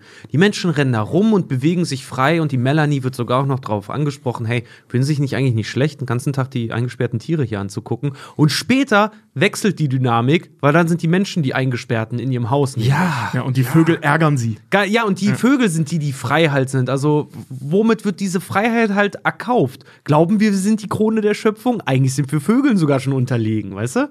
Weil auch dieses ganze, vorhin noch gesagt, dieses, dieses Krächzen, dieses Flattern, weil der, der Film ist auch unfassbar laut. Ne? Ja. Das sind richtige, äh, auch in ihre Schnäbel, wenn die auf die Leute einpicken, das, die sind schon ausgestattet mit allem, allerhand Folterwerkzeugen, diese Tiere. Also die beiden Liebesvögel, die sind, die rufen um Hilfe. Ja. Das war die Idee von deinem Dad. Genau, und ich, ich habe mir das jetzt mal ein bisschen näher angeschaut. Ne? Das hatte mir als Kind immer ähm, erzählt. Ich habe mir dann mal angeschaut, ob solche Kommunikation da möglich wäre. So, ne? Also sind Vögel in der Lage, Vögel, äh, anderen Vögeln zu sagen, mach das mal? Nein, Spoiler. Aber ähm, als Bild funktioniert das trotzdem ganz gut. Also wenn wir jetzt davon ausgehen, dass diese exotischen Vögel, eben diese Liebesvögel, ähm, den anderen Vögeln befehlen, greift die Menschen an. Weil wir kriegen ganz deutlich aus dem Film, das passiert, wenn Melanie in der Nähe ist. Die, die diese Vögel halt eben äh, äh, mitbringt. Und es ist wohl so, dass das Vögel in, ich sag mal, schlecht gehaltenen Situationen gewisse Verhaltensstörungen entwickeln können. Und diese Verha äh, Vögel, die wir hier sehen, diese Liebesvögel, die heißen tatsächlich so, ähm, oder ist einer von den Namen, die sie halt haben. Ah, okay. Ja. Ähm, die sind, äh, ähm, wie heißt das, äh, oder unzertrennliche nennt man die. Die heißen witzigerweise auf Latein Agapornis. Und, ja. ja, ja. und ähm, die gehören zu den eigentlichen Papageien, das ist so eine äh, Gattung halt, und der Unterart der Edelpapageien. So. Und Edelpapageien sind A, die mit am beliebtesten äh, ähm, Haustierpapageien, die es so gibt. Und B, leiden die sehr, sehr oft, weil das tatsächlich wahnsinnig clevere und ich sag mal sehr diffizile Tiere sind, ähm, unter Verhaltensstörungen. Den Klassiker kennen wir, Vögel, die die ganze Zeit auf und ab wippen. Das ist nicht süß, das ist krank. So, das, Ja. das, dem Tier geht's schlecht und zwar sehr schlecht. So, und ähm, Oder auch, dass Papageien sprechen. Das habe ich jetzt auch schon Mhm. häufig äh, gelesen, dass wenn Papageien sprechen, wenn die so menschliche Laute von sich geben, finden wir das süß und lustig und in dem Film will die eine sogar einen Papageien, der, der sprechen kann. Ja. Aber das ist wohl eine schwere Verhaltensstörung, wenn die sowas machen. ja. Und, äh, Echt? Ja, ja. Denn in der, in der Natur imitieren die Vogellaute von Artgenossen und äh, kommunizieren mit denen so ein bisschen halt. Ähm, und wenn die keine Partner haben, wenn die alleine sind in einem Haus, dann werden die irgendwann gaga und so verzweifelt, dass die versuchen, deine Laute als Mensch nachzu, äh, nachzubilden. Und Okay, das krass. kann zu merkwürdigen Dingen führen, da komme ich jetzt zu. Ich habe nur mal gehört, dass äh, in Großstädten äh, zum Beispiel auch es eine Vögel, einige Vögel, Vogelarten gibt, die ähm, Autohupen imitieren können. Und eine Sachen. Ja. Ähm, in Düsseldorf ist, glaube ich, ne, wo es so wahnsinnig viele freilebende Papageien gibt. Da passiert sowas, glaube ich, auch. Ich meine, da mal was gehört zu haben. Ah, ich will jetzt keinen Scheiß erzählen. So, ähm, Oder war es Köln? Ja, irgendwo gibt es. ich meine, es war Düsseldorf, mit in der Nähe von der Königsstraße, da bin ich mit Sven durchgelaufen äh, und da im Sommer, da siehst du und hörst du das auch sehr krass. So, jetzt ist es so, dass Tierärzte gehen ähm, davon aus, dass Verhaltensstörungen eben auf Situationen und Haltungsformen zurückgehen, die scheiße sind und vor allem für den Vogel als Stress wahrgenommen werden. Also wir gehen von Stressmomenten aus. Was finde ich schon mal ganz passend ist, dass sie ausgerechnet oder dass Hitchcock ausgerechnet Papageien dafür genommen hat, weil die Charaktere, die wir sehen, die sind ja auch wahnsinnig gestresst in ihren Situationen. Ne? Das It-Girl ist wegen dieser Schlagzeilen gestresst, Mitch ist gestresst, weil er keine Frau findet ähm, aber auch nicht so richtig will, weil er eigentlich lieber mit seiner Mom pennen will. Seine Mom will lieber mit ihrem Sohn pennen und will nicht, dass diese Frau da eindringt und so. Ne? Also alle sind furchtbar gestresst und die Vögel halt eben auch. Und ähm, ich habe jetzt so eine Auswahl mitgebracht, wir gehen jetzt nicht alles durch, aber so typische Auslöser für Verhaltensstörungen bei Papageien sind ungeeignete Part Partnertiere. Das heißt, wenn die sich einfach nicht verstehen, gerade bei diesen Liebesvögeln, weil die sind wahnsinnig monogam, die, die kommen einmal mit jemandem zusammen, beziehen dann total niedlich eine Höhle, wo der eine den anderen füttert und so und sich gegenseitig sauber machen. Wenn das Weibchen die Eier ausbrütet, füttert der Vater, der holt dann Essen und so. Also bis zum Tod bleiben die für immer zusammen und kuscheln die ganze Zeit. Wahnsinnig niedliche Tiere. Bitte kein, nicht als Haustier halten. Und ähm, so, wenn das aber der falsche ist, dann fangen die an, merkwürdig zu werden. Ist der Käfig zu klein oder hat kein Spielzeug? Beides, was wir im Film sehen. Dieser Käfig ist eine Katastrophe, Wir den sie Men- da rumträgt. Wir Menschen sind so weird, ey. Total. Der Wie viele, Käfig wie ist viele winzig. Leute, wie viele Leute kenne ich auch, wo ich selber sage, eigentlich sollten die nicht zusammen sein. Der Käfig ist echt winzig. Ja, der ist winzig, da ist kein Spielzeug drin, gar nichts. Also dieser, ähm, das, äh, also die, eine sogenannte reizarme Umgebung. Der Verstand von den Tieren ist einfach unterfordert. Da wirst du bored out, wenn du so willst. Da wirst du auch bekloppt von. Ähm, Hand aufzuchten. Und da kommen wir nämlich bei dieser äh, Nummer mit den sprechenden Papageien. Das führt dazu, dass die eine Fehlprägung ihren, ihrem Bezugsperson haben. Äh, zu ihrer Bezugsperson haben. Das bedeutet, die denken, du wärst ein Papagei. Und dann fangen die A an, mit dir zu reden, wenn, Ja. wenn sie denn dazu in der Lage sind. Und B, teilweise dich auch versuchen zu begatten und so, ne? Also die halten dich für ihren Partner oder Partnerin, je nachdem. Ist dann wieder noch bei Katzen, wenn die dir Mäuse bringen oder so, dass das kein Liebesbeweis ist, sondern einfach, das ist die große Katze, die hier lebt, die ist so dumm zum Jagen. Ja. Also hier ist es halt äh, Verzweiflung. Also das ist halt besser widerlich als wieder nicht. Wenn so Richard willst. dann nur anfängt loszuorgeln, kann der Vogel nicht an sich halten. Ja, ja, so ist es. Du wirst dich wundern, wenn irgendwann meine Vogelarmee aus meinen Ärmeln kommt und dich angreift. Ja, und halt eben Stress durch plötzliche Veränderung und, äh, des Umfelds oder der Umgebung. Eben auch, was wir im Film sehen. Ne? Also, dass die halt aus diesem schon echt beschissenen Laden jetzt auch noch in dieses kalte Dreckswetter irgendwo an der Küste müssen. Und das sind afrikanische Vögel, die wir hier sehen. Ja? So, und diese Symptome, die sind halt eben Aggression gegen Tiere und Menschen, Schreien, Beißen, Selbstverletzungen, äh, ähm, Töten der eigenen Brut, Balzverhalten gegenüber Menschen. Also die fangen wirklich an, dich zu beschlafen. Ähm, witzigerweise Objektophilie und zwanghafte Masturbation bei Vögeln, wusste ich auch nicht, und Wasserscheue. Und das sind vor allem Dinge, die Edelpapageien passieren. Also diesen wunderbaren, also wozu eben diese Liebesvögel gehören, diese wunderbaren, süßen, schmusenden Tiere machen genau solche Dinge in diesen Situationen. klug, kluge Vögel. Ja, und hier reizarm ist gerade vor allem so ein ganz wichtiger Punkt. Ne? Also Fehlprägung und Reizarmut ähm, ist halt der Grund, warum man gerade solche Tiere nicht halten sollte. Die kriegen das halt mit und entwickeln einfach Psychosen. Okay, jetzt haben wir aber halt diese Tiere, die eventuell unter Psychosen leiden oder beide halt die falschen Partner sind und sind halt sich selber oder Me- Menschen ficken wollende Vollidioten unter den, unter den Vögeln halt jetzt und kommen in diese Stadt und sagen, ja, Hilfe! Nee, also jetzt auf der interpretativen Ebene, die zwei Vögel sind ja ruhig, die machen ja nichts. Die sitzen nur da, sind auch die ganze Zeit Puppen, glaube ich. Also die, die tun ja nichts, die beiden Papageien. Ähm, alle anderen Vögeln verhalten sich so, wie die sich verhalten müssen und die müssten und die Menschen verhalten sich so, wie die sich verhalten müssten. Also ein schönes Sinnbild für, ey, Mitch und Melanie, ihr seid ein kaputtes Paar. Mitch und deine Mom, ihr seid auch ein kaputtes Paar. Ah, okay. So, ne? Also die, die sind, also diese Papageien oder der Begriff dieses Papageis, dieses Edelpapageis, diese ganzen Symptome sind im Prinzip ein Spiegel für das, was wir in den Menschen sehen. Also die verhalten sich so, wie die Papageien sich verhalten müssten. Und das dann eben hochgetrieben in alle anderen Vögel greifen das auch noch an. Ja. Ähm, die langweiligste Interpretation, die leider sehr, sehr oft äh, ähm, auftaucht, deswegen lasse ich die nicht raus, ist, es gab halt eine Vogelseuche. Ja. Da, dazu habe ich was. Ich finde zwar super unspannend, weil die das ist Geschichte, voll lame. Ja, die Geschichte äh, ist zu Teilen darauf zurückzuführen, dass es vorher wirklich in einem, in einem Fischerort in nahe San Francisco zu Mhm. äh, Vogelattacken gekommen ist, zu Möwenattacken, wo mittlerweile aber bekannt ist, dass diese Tiere giftige Algen gefuttert haben und deswegen Rogue gegangen Mhm. sind, weil die Magenschmerzen hatten und denen, äh, denen das halt das Hirn vernebelt hat und Co. Was aber auch wieder ganz interessant ist, dahingehend, weil du halt einfach sagen kannst, so ja, das ist blöde gesagt, so sehr wie, wie solche Vogelattacken plötzlich auftauchen, ne? Lass es in die Superlative führen. So, warum taucht plötzlich ein Virus irgendwo auf? Warum haben wir plötzlich eine Pandemie? So, so Naturereignisse, die einfach passieren, ne? Das ist während der Dreharbeiten passiert von die Vögel äh, in der Küstenstadt von Kalifornien, was Richard gerade meinte. Da ballerte ein Schwarm Sturmtaucher auf ein Gebäude ein und verursachte erheblichen Schaden. Im Film wird darauf auch kurz angesprochen, also dass es während der Dreharbeiten passiert. Ja, und das war jahrzehntelang ein Geheimnis. Jahrzehntelang wusste man nicht, warum diese Vögel das äh, tun, warum die das getan haben. Und in den 90ern haben dann Wissenschaftler sind dann auf den Trichter gekommen und konnten wohl zeigen, dass das da ein Problem ist in der Gegend, dass da äh, so eine bestimmte Algenart Domoinsäure, was auch immer das ist, produziert. Und die Vögel fressen das und sind dann blau davon, also die sind vergiftet, die sind dann sind dann high von dieser Domoinsäure. Und äh, dann kann es halt mal passieren, dass die aus Versehen gegen einen Geräteschuppen, gegen ein schönes Küstenhäuschen knallen.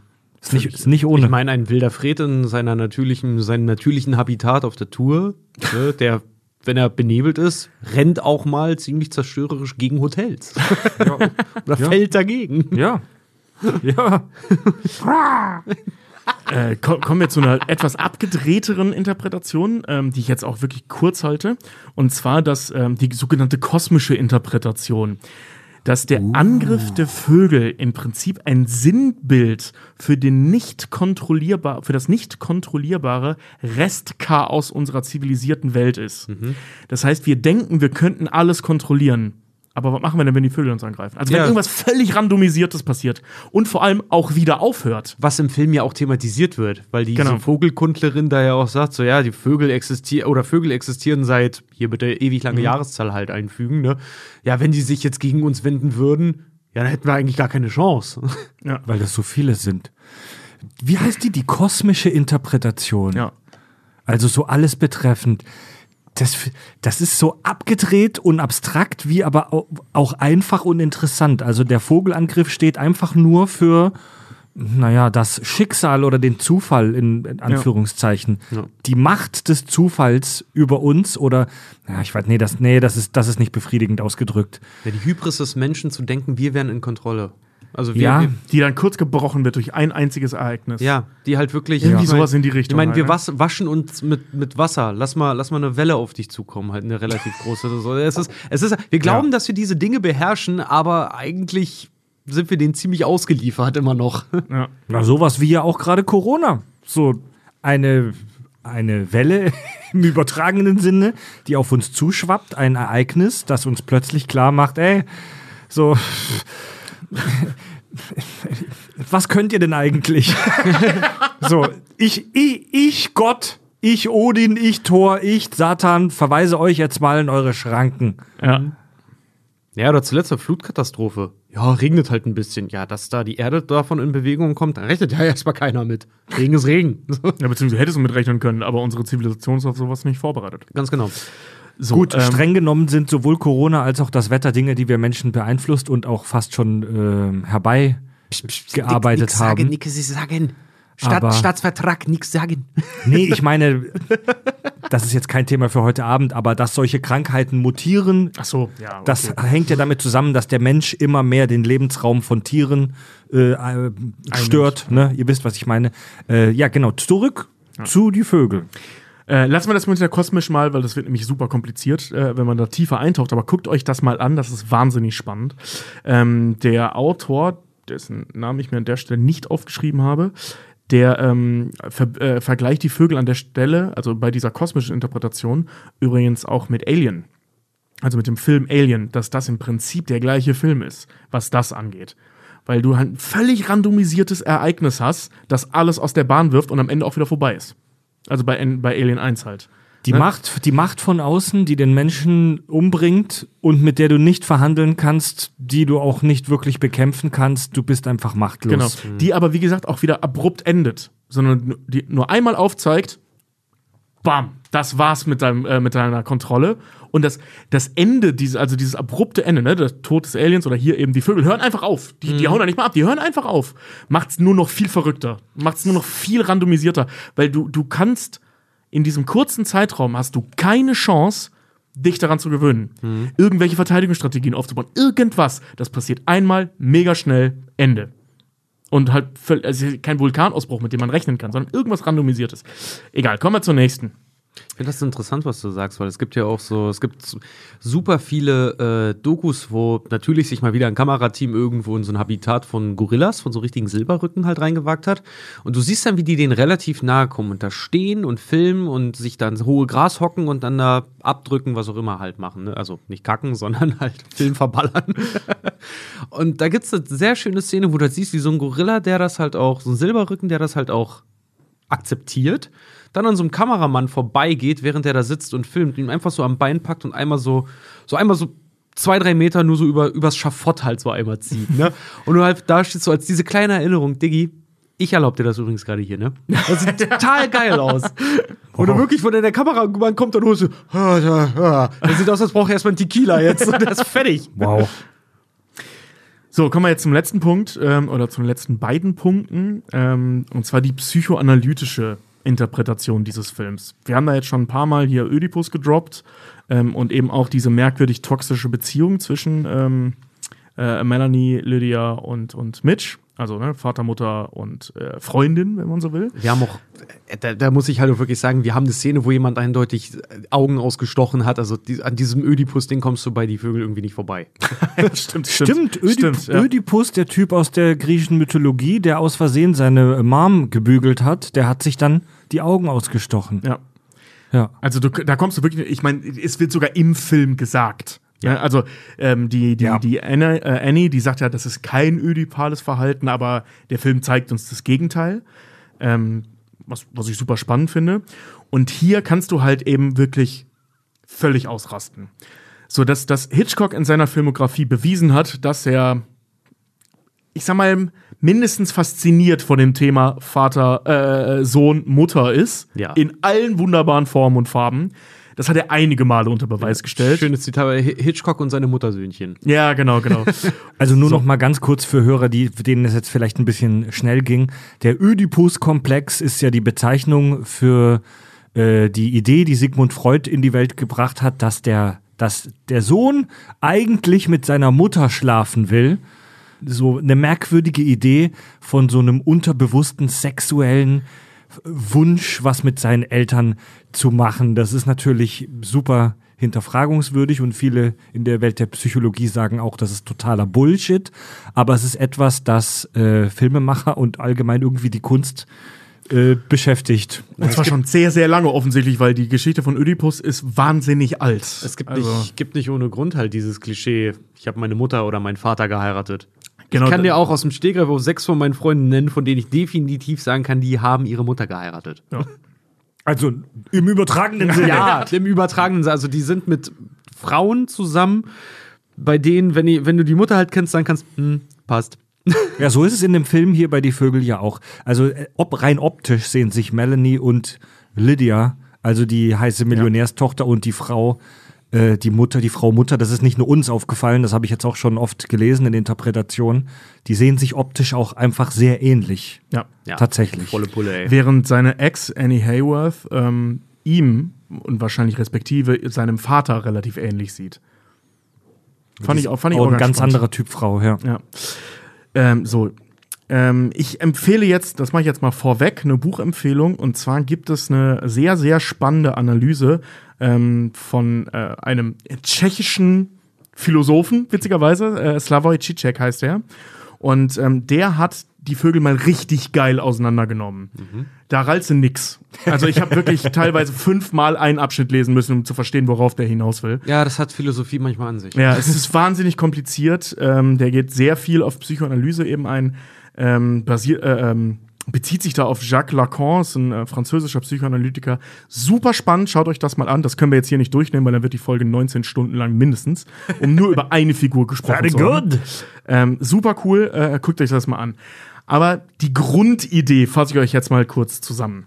Und zwar, dass wir hier eine kaputte Dreiecksbeziehung haben. Wir haben Vater, äh, Quatsch, wir haben äh, Mutter und Sohn, die voneinander emotional abhängig sind. Basierend darauf, Mitchs Vater ist weg. Das ist auch ein emotionaler Punkt der Mutter. Äh, Sie sagt ja auch irgendwann mal so, ich wünschte, dein Vater wäre hier. Also ähm, er ersetzt für sie den Ehemann und sie ersetzt für ihn ähm, auch den Vater. Und das jetzt nicht auf so eine kaputte, sch- äh, nicht so eine kaputte maskuline Nummer, weil dieser Film ist alles andere als toxisch maskulin, witzigerweise. Ja. Auch wenn er ganz gerne so daherkommt, aber der erzählt echt eine andere Geschichte. Das ist sehr schön gemacht. Das ist ganz kurz nur, äh, weil, weil du das gerade sagtest, die ersetzen sich halt gegenseitig, was halt auch richtig abgefahren ist, weil in diesem Strandferienhaus, in dem die da sind, ne, äh, hängt ein unfassbar großes, immer omnipros äh, omnipräsentes Bild vom Vater. Der richtig Ja, genau. strafend auf alle immer herabblickt. Genau, und dieses Strafen ist nämlich ein Punkt, ähm, der sowohl ähm, auch in der Ödipus-Erzählung als auch in der Psychoanalyse eine Rolle spielt. Und ähm, das ist eben von diesem Jacques Lacan unter anderem, ist der Begriff Name des Vaters. Ähm, das hat nichts mit Vater zu tun, sondern der Vater eher als symbolische Figur, das kann der Staat sein, das kann tatsächlich der Vater sein, völlig egal. Irgendwas. Und zwar als ähm, äh, Institution, die Nein sagt. So, und das fehlt ihm. Also ihm, ähm, dem Mitch. Ihm wird ähm, dieses die Kontrollorgan, wenn du es so nennen willst, in dem, an der Stelle sein Vater, ähm, weggenommen und die überfürsorgliche oder das überfürsorgliche Über-Ich aus der Psychoanalyse, Über-Ich, ne, der moralische Oh. Kompass, ganz grob gesagt, Ja. ähm, geht so, ähm, wird unkontrolliert auf ihn draufgeschmissen in Form seiner Mutter. Das heißt, er handelt moralisch erstmal korrekt, aber es gibt keine Instanz in seinem Leben, die das kontrolliert.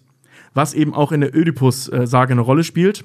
So, ne? Er tötet seinen eigenen Vater und fickt dann seine Mom. Die Story ist ein bisschen komplizierter, aber ihr wisst, worauf ich hinaus will. Richtig, ja, ja. Und jetzt, so, ne, das ist ja erstmal ein zwar, ich sag mal, dysfunktionaler Haufen, aber ein funktionierender Haufen. Ja? Ist zwar nicht geil, aber es läuft. Und jetzt taucht aber sowohl der Wunsch nach einer neuen Partnerin, denn die nicht seine Mom ist, auf, als auch tatsächlich eine Kandidatin, nämlich Melanie die ihrerseits ein völlig kaputtes Verhältnis zu ihren Eltern hat, die nämlich keine Mutter hat und nur einen total strengen Vater. Also genau das Gegenteil von Mitch. Taucht jetzt da auf und äh, br also bricht in diese Beziehung halt ein. Was dazu führt, dass die Mom und Melanie mehr oder weniger in so eine Art Clinch geraten. Also die mögen sich nicht. Und es wird sehr viel in dem Film über diese Tatsache gesprochen, ähm, dass die Mutter Angst hat, ähm, alleine gelassen zu werden oder dass ihr jemand den Sohn wegnimmt. So, und sie als, wie gesagt, genau das Gegenteil von Mitchell ballert da jetzt rein. Und kann genau, und zwar auf eine deutlich gesündere Weise, diese Lücke in Mitches äh, ähm, Psyche schließen, weil sie eben genau das Gegenteil ist, genau das fehlende Puzzleteil. Der Film heißt ja Die Vögel. Und das finde ich halt auch wieder so interessant, weil wenn man sich die tiefere Interpretation dann immer anguckt oder Analyse eigentlich schon anguckt, wenn es dann immer auch darum geht, so warum greifen die Vögel an? Die Vögel sind in diesem Horror-Drama, glaube ich auch, ähm, nur ein Transportmittel für ein tiefer liegendes Problem. Genau. Nämlich dahingehend, wie die Menschen eigentlich zueinander stehen bei diesem Angriff, weil das hat apokalyptische Ausmaße. Und da kommt es dann halt darauf an, wer steht dir am nächsten und wie gehst du mit diesen Menschen um, die dir am nächsten stehen. So, und jetzt, äh, also eben dazu, wie passen die Vögel da rein? Genau, ähm, diese diese Angriffe der Vögel sind im Prinzip ein Bild für, die, ähm, für den inneren Konflikt dieses Dreiergespanns. Und da müsst ihr mal drauf achten, ähm, je stärker die Auseinandersetzung mit diesem Thema wird, desto stärker werden auch die Angriffe der Vögel. Also je konkreter die werden, desto heftiger ist der folgende Angriff. Und endet in dem Moment, wo die Mom cool mit Melanie ist. Also wo sie die da Ah. verletzt rausziehen und die Mom sich anfängt, um sie zu kümmern und auch mit rausträgt und so. Da hören die Vögel auf anzugreifen. Also der, der emotionale Konflikt ist ähm, gelöst. Interessant. Interessant. Lydia ja. hat ihren Sohn freigegeben für Melanie. Ähm, die beiden kümmern sich auch umeinander, also Melanie und, und Mitch, beziehungsweise in dem Fall dann jetzt in der konkreten Szene nur Mitch, um Melanie, weil sie ja völlig im Arsch ist. Und jetzt können sie wegfahren. Jetzt Also- können sie gegen Sonnenuntergang Also, fahren. um zusammenzufassen, nur dass ich es richtig verstanden habe, die Vögel sind im Prinzip eine übergeordnete Macht, die eingreift, wenn dieses, wenn diese kaputte Beziehung, äh, wenn die, dieses Beziehungs, äh, wie soll ich sagen, Drama um diese drei äh, droht zu kippen. Genau, und ähm, eben das passt äh, äh, auch die Tatsache, dass die Vögel in erster Linie Kinder angreifen, ist, also gerade am Anfang, ist natürlich auch kein Zufall. Ne? Da es ja im Prinzip um die Überwindung kindlicher Traumata auf emotionaler Ebene dann geht, ne? dass da, ich sag mal, kaputte Erwachsene sind, weil sie eine schwierige Kindheit hatten. Und die Vögel, also der innere Konflikt, greift immer nur Kinder an am Anfang. Also vor allem. Ne? Ja. Und dann halt eben nachher dann die Erwachsenen. Die Kinder leiden unter sowas am meisten, ja. Genau. Oder als ja, Erste. ja, ja, die kriegen ja. es als, als Erste Als mit, Erste auch wenn ab, man, ja. ja. Und jetzt gibt's noch so eine, äh, im Prinzip eine Ergänzung dazu von äh, Donald Spotto.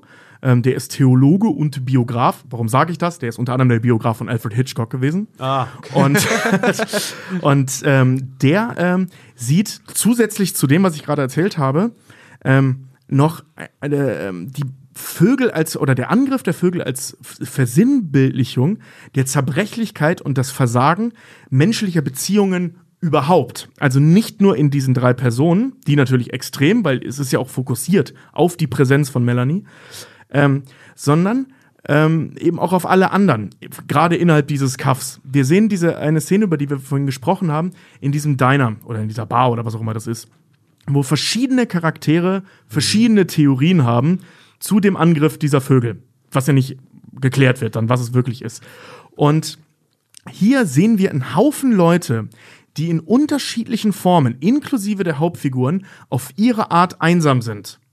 Und jedes Mal, müsst ihr mal drauf achten, ich habe das vorhin nochmal extra nachgeguckt, mir nochmal so durchgeschattelt, wenn ein Gespräch über Einsamkeit, über die Angst vor Einsamkeit oder die Angst vor Verlust von Menschen, die zur Einsamkeit führt, ähm, kommt ein Vogelangriff.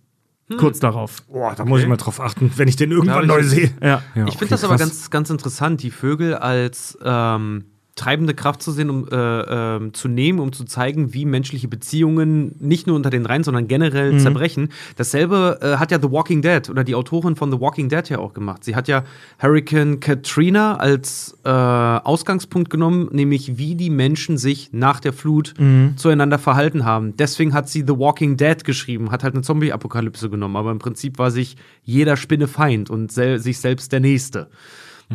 Nicht jeder, aber einige. Ja. Einige, ja, aber, aber, und einige haben diese Machtposition, weil sie dann vielleicht Wasser hatten, andere nicht, dann vielleicht auch ausgenutzt hier und da. Also sie hat doch die Hässlichkeit der Menschen gezeigt, wenn es dann ans nackte Überleben halt auch geht. Das sehen wir ja auch im Film selber. Die sitzen an dem Diner, es, wird ein, es soll ein Schuldiger gesucht werden und da wird, da wird sich, da, Hysterie, die, die, die mütterliche Hysterie stürzt sich dann auf den Erstbesten, den es finden kann, den Neuling. Genau. So, ist halt auch Kriegt dafür auch auf die Fresse. ja, ist halt auch ein richtig, ein richtig schönes Bild für, naja, so Fremdenhass. Ne? Hat Amerika ja nicht auch seit heute, äh, nicht erst seit gestern mitzukämpfen. Also, dass die, dass die Melanie, dass es alles anfängt, als Melanie, die Fremde, in diese Stadt kommt äh, und dann auch wieder aufhört, wenn sie die Stadt verlässt. Das ist zentraler Punkt ganz vieler Interpretationen rund um de, den Film, weil es wird in dem Film ja auch so direkt ausgesprochen. Ja. Und es scheint auch richtig zu sein, diese Annahme, dass sie irgendwas damit zu tun hat. Die Frage ist nur was. Mhm. Ist, sind es die Vögel, die sie transportiert, die den Leuten sagen, Alter, den anderen Vögeln sagen, greift mich an? Oder beziehungsweise die Vögel, die checken, wir müssen die aus dem Käfig rausholen? Ist es ein Bild für die Beziehungen, bla? Ist es ein, ein Beispiel für, wenn von außen was in ein fertiges Ding eindringt, dass das zu Chaos führt? Und so, also Ja, das, das ist eine Riesenfrage, die der Film, und das macht ihn echt geil, aber auch wirklich frustrierend, uns einfach nicht erklärt. Das Null. ist halt auch einfach diese, diese ganze Spannung mit der Mutter halt auch einfach, ne? Die verteidigt ihr Nest. Ne? Ja, Wir ja, merken ja, da voll, halt ja. Und ich finde es halt auch geil, weil ich habe mir auch das dann mal im Original halt angeguckt, weil die Vögel, ne? Da sind wir wieder ein bisschen sprachgehemmt, weil wir Deutschen können da nicht so viel draus ziehen. Im Original heißt der Film ja The Birds. Ja. So, um worum geht's? Geht's um die angreifenden Vögel? Geht es um die zwei Vögel in dem Käfig oder geht es um eine weitere Bedeutung des Wortes Birds? Birds kann nämlich auch bedeuten äh, Freundin oder Weiber im Original. Das wird im Englischen für Frauen benutzt, ja, ja. The Birds. Übrigens auch für Mittelfinger. He gave me the bird heißt, er hat mir Mittelfinger, ge- er hat mir Stinkefinger gezeigt. Ja, was wieder eine schöne Interpretation wäre, aller ähm, der Dude. Vielleicht bedeutet es einfach gar nichts und Hitchcock führt uns voll aufs Glatteis. Ja, aber ich, ich finde das halt ganz interessant, weil wenn man sich die Frauendynamik in dem Film halt auch wirklich mal anguckt, ich meine, die sind treibende Kraft, ne? Männer sind vollkommen, entweder sind es Weiberhelden oder dumme Cretins, die nur äh, die, die Apokalypse oder den äh, den Kampf, äh, den Griff zur rohen Gewalt halt irgendwie sehen gegen diese, gegen das, was da halt gerade passiert, selbst wenn sie es nicht beeinflussen können. Die einzigen, die wirklich darüber nachdenken, sind Frauen. Und Frauen haben auch, also gerade die alte Dame in dem Diner halt auch, die hat halt auch die Lösung für ein paar Fragen auf jeden Fall, was diese Vögel halt angeht. Und wir sehen aber auch eine. Nö, die hat gar keine Lösung. Die, äh, nicht die Lösung, aber sie, sie, äh, sie, sie hat sie hinterfragt es halt äh, rational. Genau, aber sie hat halt die Infos. Sie hat, sie, wir haben es ja gesagt, diese, all, dieses alte weibliche Wikipedia-Buch da halt einfach, Genau. die sich genüsslich ihre Zigarette dreimal anmacht und dann aber locker und flockig über Vö- Vögel reden kann. Und dann haben wir halt auch diesen Generationswechsel, weil gerade der Film ist 63 rausgekommen. Du hast Frauen, die sich emanzipieren wollen. Du hast andere, die immer noch in diesem Rollenbild sind, wie zum Beispiel Mitch's Mom, alte Generation. Und du hast diese eine Mutter, die könnte jetzt mal ruhig sein, meine Kinder sind schon panisch vor Angst. Die sitzen da und essen ja Eis. Also totale Hysterie halt dann auch, die am Ende dann dafür sogar auch noch aufs Maul kriegt, weil du hast damit angefangen. Jetzt stellen wir uns die 60er vor, da sind Frauen, die ihre BHs verbrennen, die demonstrieren gehen, die arbeiten gehen wollen, Hosen tragen wollen und Co. Und da gab es natürlich auch Frauen, die sagten, sag mal, ihr habt doch, ihr habt doch einen Schuss nicht gehört, geht an her zurück, ne? Also dahingehend fand ich das auch ganz interessant, was den Film angeht. Ob das jetzt ein Überkommen von auch Überwinden. äh, überwinden, ah, ich mach das immer falsch. Äh, auch das Überwinden vom, vom ähm, wie kann man sagen, vom etablierten weiblichen Bild gegenüber anderen Frauen auch oder Männern halt. Habe ich auch schon ein paar Mal gelesen, genau, äh, weil Melanie als schicke Millionärstochter da in dieses ordentliche, verschlafene Dörfchen kommt und äh, praktisch da die Ordnung durcheinander bringt. Ja. Eine weitere mögliche Interpretation, Leute, das ist ein Film aus den 60ern. Natürlich könnte das alles auch eine Allegorie sein auf den Kalten Krieg und den Kommunismus. Ja. Also das ist halt deswegen nicht schlecht oder langweilig, ganz im Gegenteil, ich liebe so einen Scheiß, aber das ist halt, das ist relativ, ähm, wie soll ich sagen, bei so Leuten, die sich mit Interpretationen beschäftigen, on the nose, äh, dass das Ganze mit dem Kommunismus zu tun hat. Ich meine, einiges. Also Schw Schwarmlogik, die Vögel sind ein anonymer Sch Schwarm ohne einzelne Individuen, die zählen, sondern da zählt nur das große Ganze, wie die Borg bei Star Trek. Also das Bild, das der Westen vom Kommunismus hat und ähm, das hatten in der Western-Folge hatten wir darüber gesprochen, dass die Amis in den 60ern Angst hatten, dass sie von dem fremden System Sozialismus auch infiltriert werden könnten. So russische Agenten, KGB, Leute, die uns unterwandern. Äh, Infiltration durch Fremde. So, was sehen wir in dem Film? Die Liebesvögel, diese zwei Agenten, werden in dieses Dorf eingeführt. Und da beginnen dann die Angriffe. Ah, du meinst, Und die, am- Schläf die Schläferzellen kommen und dann bricht's los, so ein bisschen wie bei Krieg der Welten. so vielleicht. plötzlich Angriff von innen. Ja, vielleicht. Also diese, das ist schon auffällig, dass diese beiden Vögel in diese Stadt kommen. Und dann beginnt der Angriff dieses anonymen Schwarms. Und am Ende werden die Agenten dann auch wieder aus der Stadt rausgeführt. Oder vielleicht ist Melanie selbst der kommunistische Agent. Äh, wir wissen es nicht. Ich fand Ja. ganz interessant, dass ein paar Szenen ähm, wenn man auch gerade aus den 60ern, weißt du, so kalter Krieg, eiserner Vorhang, das ging gerade erst so richtig los. Und dass viele der Szenen, wenn die Vögel halt auch gerade von oben angreifen, aussehen wie die Test- und Hilfevideos, äh, falls ihr die mal gesehen habt, von so ähm, wenn jetzt die Atombombe morgen einschlagen sollte, wie Menschen sich zu verhalten haben. Hände vors Gesicht, Kopf ducken, unter irgendwelchen Sachen verstecken, so Tische, Türrahmen, was, also was auch immer sich halt gerade anbietet. Und dass diese Vögel halt auch am Ende dann, wenn es vorbei ist, wie ein Fallout auf dieser Landschaft dann halt liegen. Also der große Ja. Knall kam und am Ende liegen die Vögel dann halt Angst da. vorm Atomschlag, weil die, die, der Vogelschwarm ist ähnlich wie, eine, wie ein Atomschlag. So, es ist eine Katastrophe, die aus dem Nichts kommt, die du nicht wirklich verstehst, gegen die du machtlos bist. Du kannst da nichts machen. Da bringt auch der Faustschlag gegen den Möwenkopf nichts mehr. äh, du kannst nicht mit ihr verhandeln. So, und ähm, wenn sie erstmal da sind, kriegst sie nicht mehr weg. Ja. Ja? Scheiße, ja. Ja.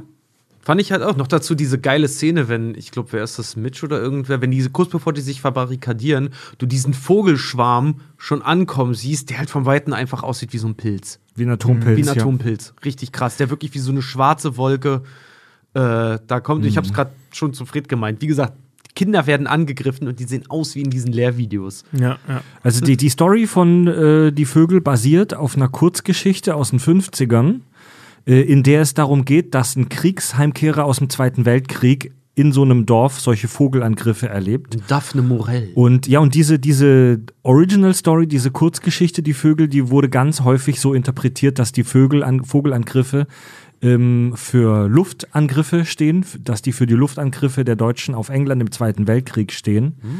Und äh, der Hitchcock-Film basiert nur lose, sehr lose auf dieser Kurzgeschichte, aber ich sag mal so, die ganze Kommunismus- und Kalter Krieg-Nummer, die ist relativ on the nose. Ich bin mir auch sicher, dass da Hitchcock bestimmt auch dran gedacht hat, aber das war ihm wahrscheinlich auch zu einfach, nur das reinzupacken. Da musste unbedingt noch die Ich pimper meine Mama, Ödipus und stech mir die Augen aus Nummer rein. Natürlich musste die auch noch rein, oder?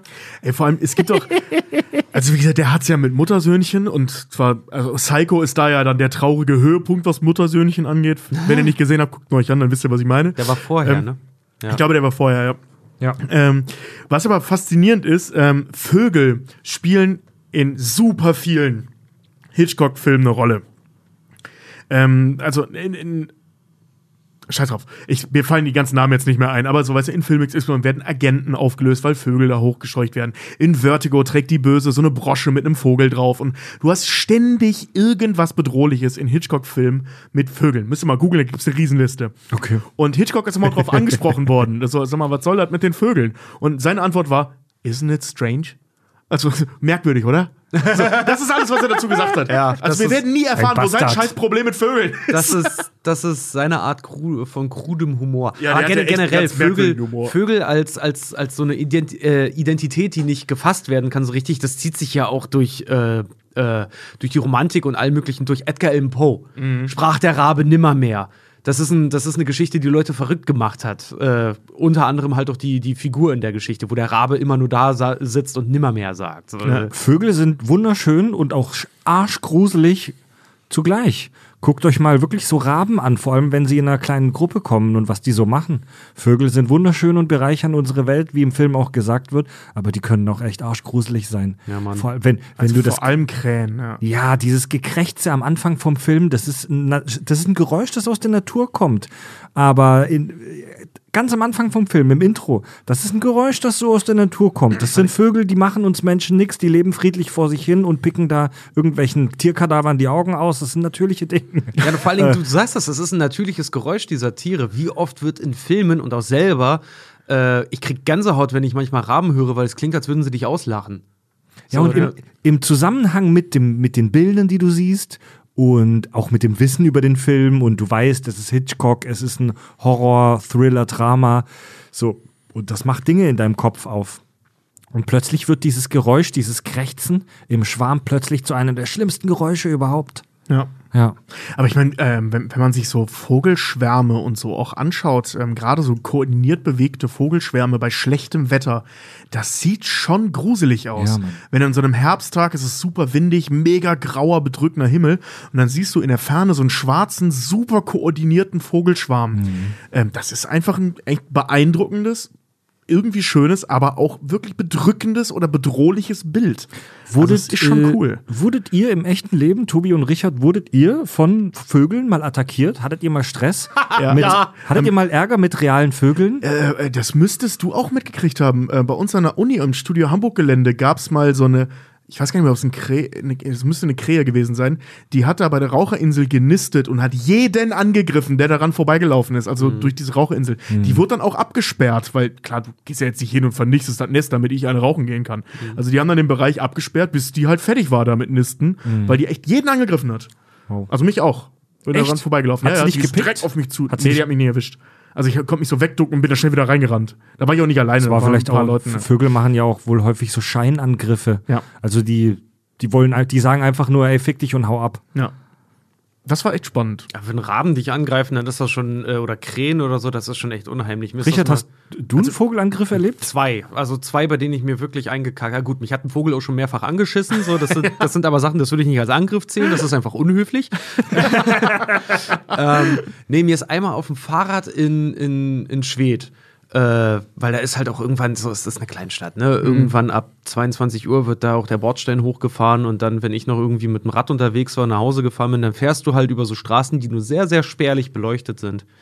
Und äh, einmal gab es halt wirklich die Situation, da kam plötzlich ein Rabe, eine Krähe, ich weiß es nicht mehr, irgendwas. Der Unterschied sind so ungefähr 30 Zentimeter. Ja, also ein Raben hättest du Ey, gemerkt. Alt, ja, keine So, ne, Ahnung, auf so jeden Fall ein großer schwarzer Arm- Vogel, der plötzlich wirklich so, ich guck nach oben und der ist zwei Zentimeter vor meinem Gesicht und Flügel ausgebreitet. Ich habe mich tierisch verjagt. äh, Also habe mich erschreckt, bin voll in den Graben rein und bin mit dem Gesicht noch so halb gegen so einen Poller ge geballert, so ein ganz Mhm. normaler Straßenpoller da halt, ne? Furchtbar. Äh, Und das andere Mal war, äh, da habe ich meinen Kumpel Marcel, den kennt ihr ja beide, besucht und der hatte auch, der hatte so ein richtig Hansi. Hansi, dieses blöde kleine Scheißvieh, was der im Käfig hatte. kenn ich. Alter, der hatte den irgendwann draußen und ich komme und ich, Marcel hatte früher ein Zimmer mit so einem Hochbett, ne? Und ich komme so rein und der saß immer in seiner einen Ecke und hat da am Computer gesessen, haben dazugesetzt und Also der Vogel. Nee, nee, ich, ich mich. äh, und ich komme halt in das Zimmer rein, will Marcel begrüßen, bevor er überhaupt sagen konnte, Achtung, Hansi ist draußen, hat dieses Vieh mich schon zweimal von oben angegriffen gehabt. Aber wirklich so Sturzflug und dann richtig in, auf den Kopf gehackt. Und der hat mir auch mal einen Finger gebissen, so heftig, dass es geblutet hat. Da wär ich, oh, da hätte ich den Käfig Der hat dich mit dem Schnabel auf den Kopf gehackt. Ja, Mann. Aber richtig so ein Sturzflug und hat mich richtig, richtig erwischt. Zweimal. Sowas ist mir ja noch nie passiert. Ja. Äh, meine Frau wurde mal angekackt auf die, in die Haare äh, in der Schanze in Hamburg. Da wurde Nina mal angeschissen von einer Taube. Das war echt abartig, echt eklig. Ähm, ein bisschen musste ich mir das Lachen verkneifen, aber für sie war es nicht toll. Richard, du hattest erzählt, du hast ja früher gerudert, dass da jemand mal mit einem Schwan, äh, äh, dass, da, dass da jemand von einem nistenden Schwan angegriffen wurde. Ja, ein, ein, ein sich verliebenden Schwan, äh, sich verliebten Schwan. Das war witzig, weil als wir den Film geguckt haben, habe ich euch davon erzählt. Eigentlich ist das eine Geschichte erst für, für nach fünf Bier. Aber nee, ich kenne eine Story von jemandem, der mit einem Schwan gekämpft hat und dabei äh, mit einem gebrochenen Arm rausgegangen ist. Nee, wir hatten früher, wenn du auf Regatta warst, äh, da sind auch ab und zu Schwäne gerade an die Bootsstege halt ran, weil du hast dein Ruderboot, das entweder liegt's an Land oder kurz bevor es losgeht, liegt das halt schon im Wasser. So irgendwer hat das für dich da reingetragen oder du hast es gemacht, bereitest noch vor, was auch immer. Und da passiert es ab und zu, dass Schwäne oder ähnliches sich in dieses Boot verlieben und dann mit dem Kopf da immer so an, die, an, die, an, an den Seiten immer lang gehen und dann halt äh, damit rumschmusen und das dann halt als ihr Territorium betrachten. Und er wollte halt zu seinem Rennen und wollte in sein Ruderboot halt rein und setzt sich da rein und dann musste dich so vom Steg abstoßen und dieser Schwan hat den richtig angegangen.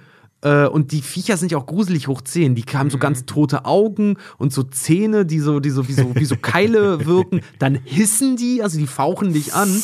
Und dieses Vieh, und das war halt geil, weil der war 14 oder 15 oder irgendwas und hat sich nicht selber besser zu helfen gewusst, als tatsächlich die Fäuste hochzunehmen gegen dieses Tier. Hätte ich auch gemacht. Ja, voll.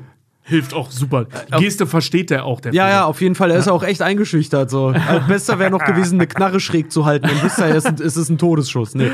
Äh, Und dieses Vieh hat halt original zweimal mit den Flügeln geschlagen und hat dem Elle Elle und oder Speiche gebrochen, so im Unterarm. Sick. Hat dem wirklich den Arm gebrochen. Ich Deswegen, dachte, ich ich, werd bekloppt. Ich habe erst heute noch so ein Video über reale Vogelattacken angeguckt und da hieß es dann auch so, dass Schwäne äh, mit ihren Flügelschlägen Knochen brechen können. Da musste ich an die Geschichte denken. Legt euch nicht mit Schwänen an, vor allem wenn die gerade nisten.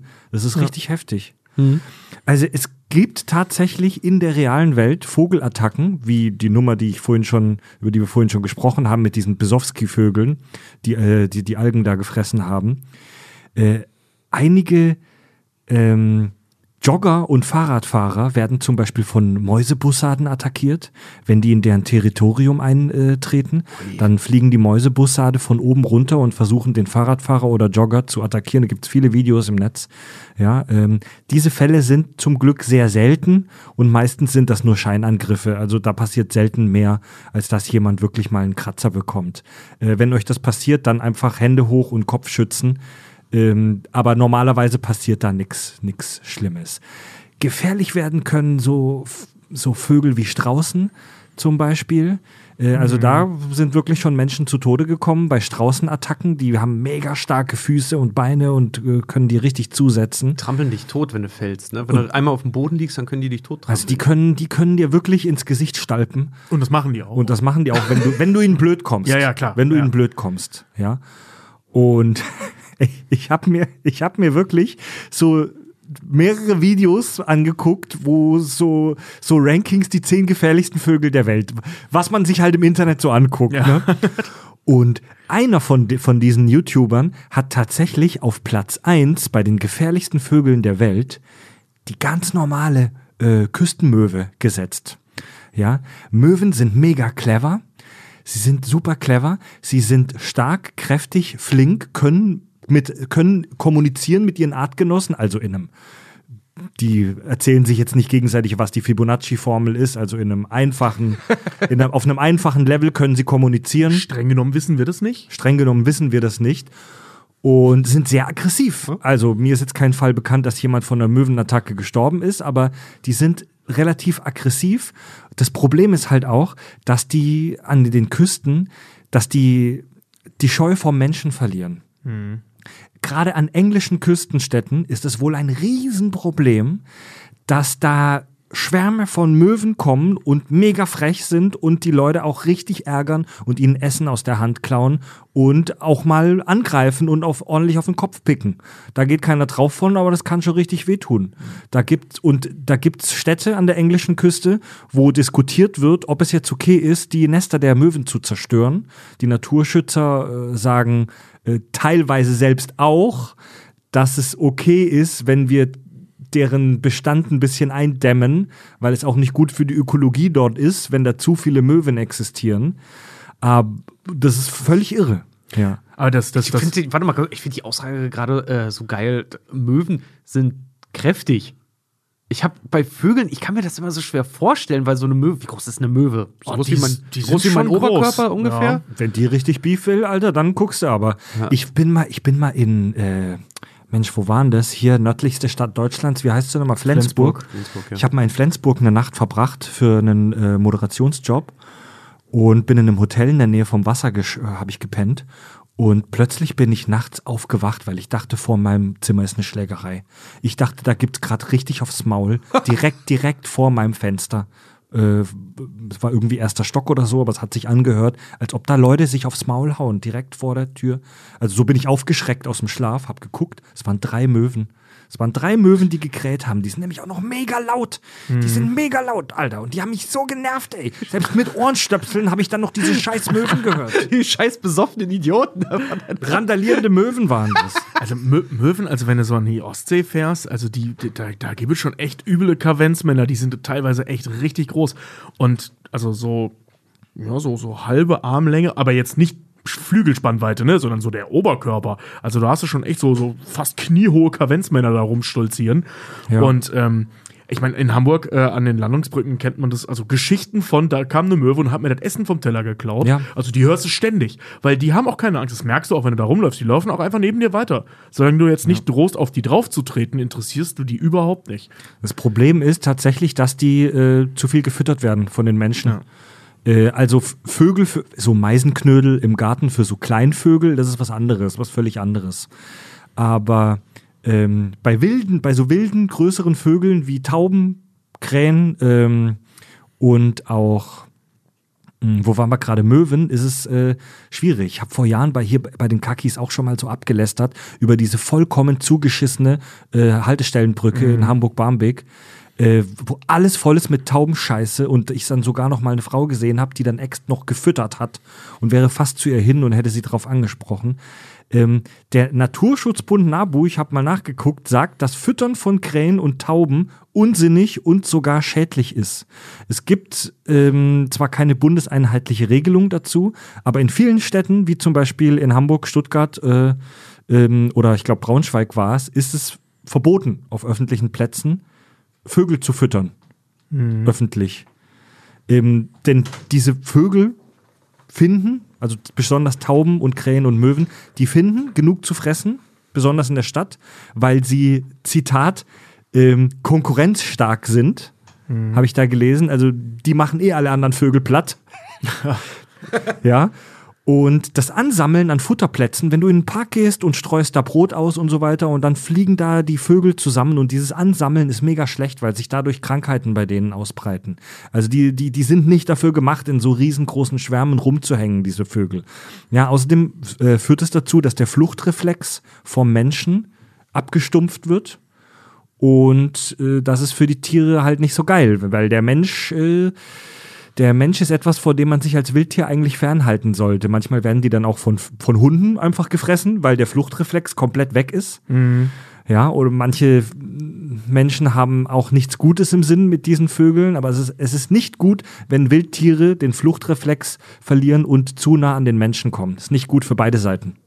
Ich habe äh, während der ähm, Lockdown-Phasen im letzten Jahr und im vorletzten Jahr ähm, gelesen, unter anderem auch bei Nabu tatsächlich, oder zumindest bei Nabu Accounts auf Twitter, ähm, dass ähm, es also in vere- vereinzelten, an vereinzelten Orten in Deutschland, aber zu relativ starkem ähm, Taubenschwund kam, also dass Ja. die reihenweise verhungert sind, weil die Menschen halt nicht mehr raus sind und die sind jetzt nicht mehr so sozialisiert, diese Vögel, dass sie ja echt jagen gehen können. Habe ich auch gesehen. nicht. Habe ich auch gesehen, ja. Ja, und da sind da echt reihenweise Tauben verhungert, wo dann wieder aufgerufen wurde, ey Leute, wenigstens ein bisschen mal so auf die U-Bahn-Haltestelle, weil die, die können nicht mehr jagen. Die sind es gewohnt, Ja. dass es viel zu viel zu fressen gibt. Also Tierschutz, total skurril. Ja, so Tierschutzbünde, da diskutieren wohl auch noch drüber, zur Zeit des Lockdown kontrolliert, kontrolliert, an ein kontrolliert, paar ja. Stellen, doch die Tauben zu füttern, weil wir haben eine mega Überpopulation von Tauben in den Städten. Und jetzt kommt so ein Ereignis, oh, der Lockdown ist der Vogelangriff der Vögel. Gebt ihr das? Ja, Mann, ey. Der Lockdown ist, die, ist the birds für die birds. Ja, völlig unkontrolliertes Ereignis. Auf es- einmal gibt es nichts oh mehr zu fressen. Bird is the word. Das gibt jetzt alles Sinn, verfickte Scheiße. Die, die Vögel sind es gewöhnt, dass tausend Menschen ihre Burgerreste liegen lassen. Boah, meinst du, da gibt's jetzt auch so einen Taubenmitch und eine Taubenmelanie Ja, und so, die ja. jetzt das und beim durchhalten müssen? Lockdown Oh, geht keiner mehr in die Stadt und lässt keiner mehr seinen halben Big Mac im Müll liegen und die Vögel kriegen nichts mehr zu fressen. Siehst du, Überbevölkerung ist da ein mega Problem, weil es Krankheiten befördert. Teilweise Teilweise gibt es dann Kannibalismus auch unter den Tauben, die sich gegenseitig fressen, weil es so viele gibt, dass sie an dass es, es gibt so viele Tauben, es gibt so eine krasse Überbevölkerung, dass dadurch ein noch stärkerer Konkurrenzdruck entsteht. Und wenn es dann im Winter zum Beispiel nicht ganz so viel zu fressen gibt wie sonst, fressen die sich gegenseitig auf. Ich habe letzt, ich hab letzten, Ja. wann war das? Im, das ist noch nicht so lange her. Im Herbst, früher Winter, ähm, also en- Ende letzten Jahres irgendwann, ähm, war ich mit äh, Freunden in einer Cocktailbar. Haben wir zwei, drei Cocktails getrunken und bin dann halt nach Hause. So, ne? Mit, mit, mit Ramona zusammen sind wir die Straße entlang und wollten noch genau Richtung Planten und Blumen mit zwei, drei anderen noch.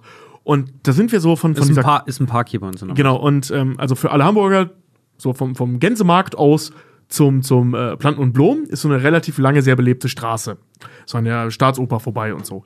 Und da mitten am Gehweg lag ähm, eine tote Krähe und der Kopf einer Möwe steckte in dieser toten Krähe und hat sich genüsslich diese Krähe bedient. Direkt neben einer Pizzeria, also wo mit Sicherheit Müll und, und so äh, genug war. Und ich sag so, ey, das ist das Verstörendste, was ich je gesehen habe.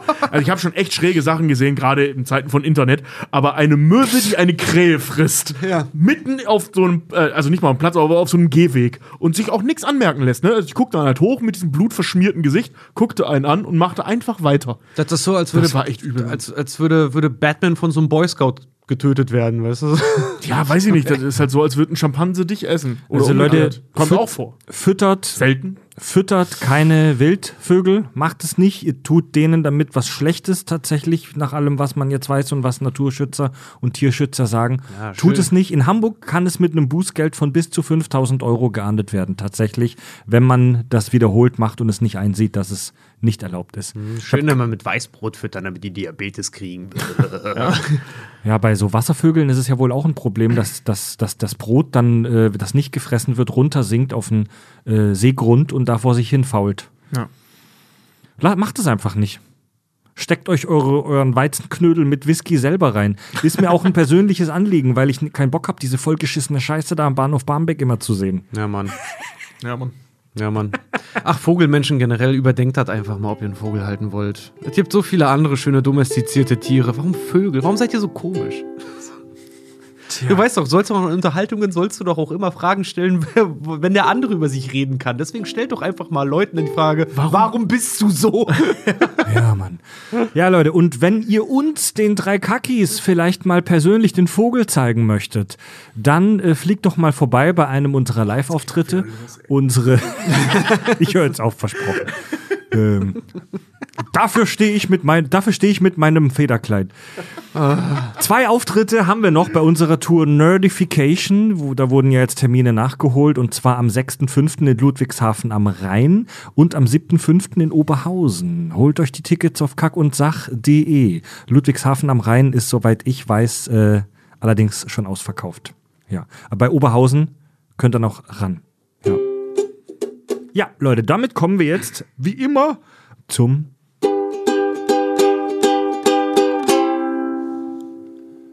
Hörerfeedback.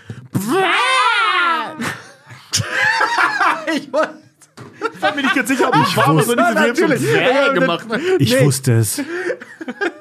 Ich wusste es. Es ist doch einfach viel zu weird. Äh, Ich meine, hier Shit's Creek hat das ja auch gemacht mit The Birds Have Eyes. Ah! Wow! Dass man die ganze Zeit dann immer so redet. Egal, was man sagt.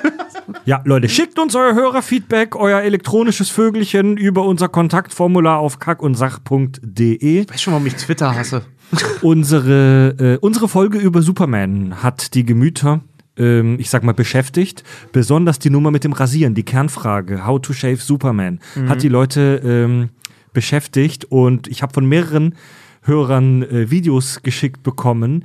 Äh, In einer alten Animated Series, in zwei, es gibt sogar zwei, drei verschiedene äh, Ausschnitte aus so an, älteren animierten Superman-Serien, wo man sieht, wie er sich rasiert. Er macht wirklich das, worüber wir äh, nachgedacht haben und als Blödsinn abgetan haben, aber er macht es. Er strahlt mit seinem Hitzeblick in den Spiegel rein, der wird zurückgeworfen und so rasiert er sich. Na gut, dann kann er den offensichtlich wirklich so kontrollieren. Wir dachten ja eigentlich, dass da zu viel Energie ist. Aber gut, er kann halt auch Infrarot schießen. Das ist ein Laser, der Barthaare wegmacht. Der muss eine mega krasse Power haben. Welcher Spiegel kann da ich hab widerstehen? einen Laser hier. Wir können ja mal einen Spiegel drunter halten und deine Fresse. Stimmt, mit der, mit der du unsere Holzpimmel, die man bei uns im Shop kaufen kann, brennst, ne? Ja. Übrigens, Nice die, eingebaut. die Szene, ähm, darüber haben wir uns ja auch, haben wir auch gerätselt. Äh, die Szene, wo er mit dem Fingernagel sich den Bart wegmacht, die ist aus Hancock. Ja. Die ist, Das ist gar nicht Superman, sondern die ist aus dem Film Hancock. Ja. Ja. Ich muss auch noch mich korrigieren, weil ich, weißt du noch, wir hatten auch darüber geredet, Kansas, und ich glaube, wir haben es mit Alice im Wunderland dann, glaube ich, gleichgesetzt. Wir meinten Dorothy aus Wizard of Oz. ja, stimmt. Auch als ich es dann gelesen habe, dass ich dachte, äh, ja, klar. Scheiße. Eine konkrete Zuschrift habe ich von FS aus U in der, in der CH, also FS aus U in der Schweiz. Äh, Ciao zusammen. Da ihr neuerdings wisst, wie man Schweizerdeutsch ausspricht. Ach so, oh, wieder blöd. Ciao zusammen. Keine Ahnung.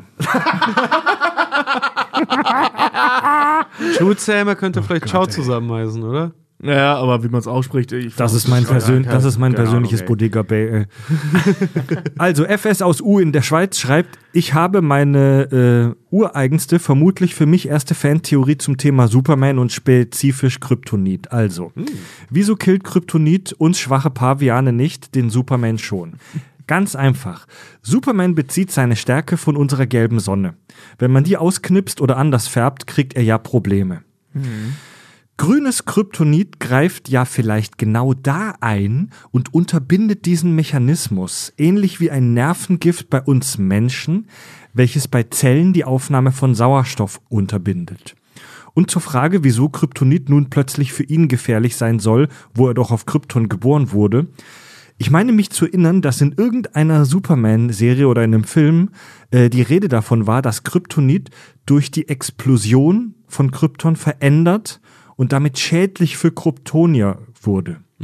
Uns Menschen, Paviane, schädigt das aber nicht, weil wir ja keine Pflanzen sind und uns nicht von Sonnenenergie ernähren. Analog diesem Muster hätten wir gleich auch noch die Erklärung, wieso andere Arten von Kryptonit ihn anders beeinflussen, uns aber nicht.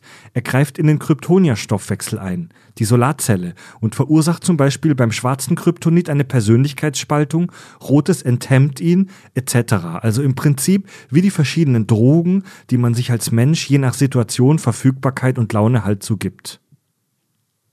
Das ist gar nicht uninteressant, dass die Strahlung, also es muss ja irgendwas mit Strahlung oder so dann sein, dass das macht, weil es ist ja nur mal ein Stein, ähm, dass der oder dass diese Strahlung halt gewisse Funktionen innerhalb des Körpers deaktiviert.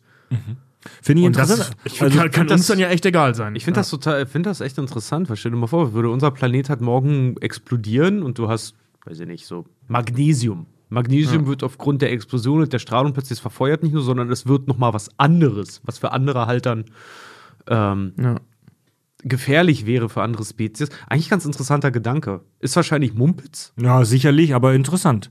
Das ist aber ja alles Mumpitz, witzig. was das, mit Krypton ja, aber die, die aber ja. Fantheorie finde ich ganz gut. Das Kryptonit macht die äh, Kryptonia-Photosynthese kaputt. Da wir Menschen keine Photosynthese machen, ist es uns wurscht.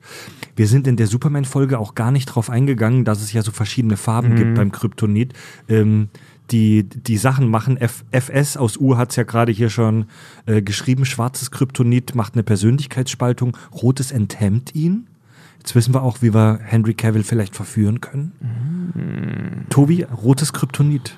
Rotes Krypton. Ich meine, eine Adamantium, Adamantium-Kugel hat doch Wolverine verletzt. Ein bisschen Adamantium auf dem Pimmel, dann kann ich ihn auch. Alter! Ey, Dir ist klar, dass das Adamantium, das Adamantium-Skelett nicht sein Arschloch zuschließt, dann hätte der nämlich ganz andere Probleme. Also da kommst du auch ohne Adamantium rein, Weißt du, wenn du Tobi, willst. das sind halt auch Sachen, die sind nicht bestätigt, das kannst du gerne glauben. Jörg hat uns darauf aufmerksam gemacht, dass es eine Person gibt, die wir vergessen haben, bei Wer hat alles Superman schon besiegen können? He-Man. Es gibt wohl einen Crossover DC und He-Man Comic. Ernsthaft? Was? Geil. Es gibt wohl einen sehr absurden die, äh, Crossover-Comic zwischen Superman und äh, Castle Grayskull. Und da schafft es He-Man, Superman dann final das Schwert durch die Brust zu stoßen. Und äh, ja, He-Man hat Superman besiegt.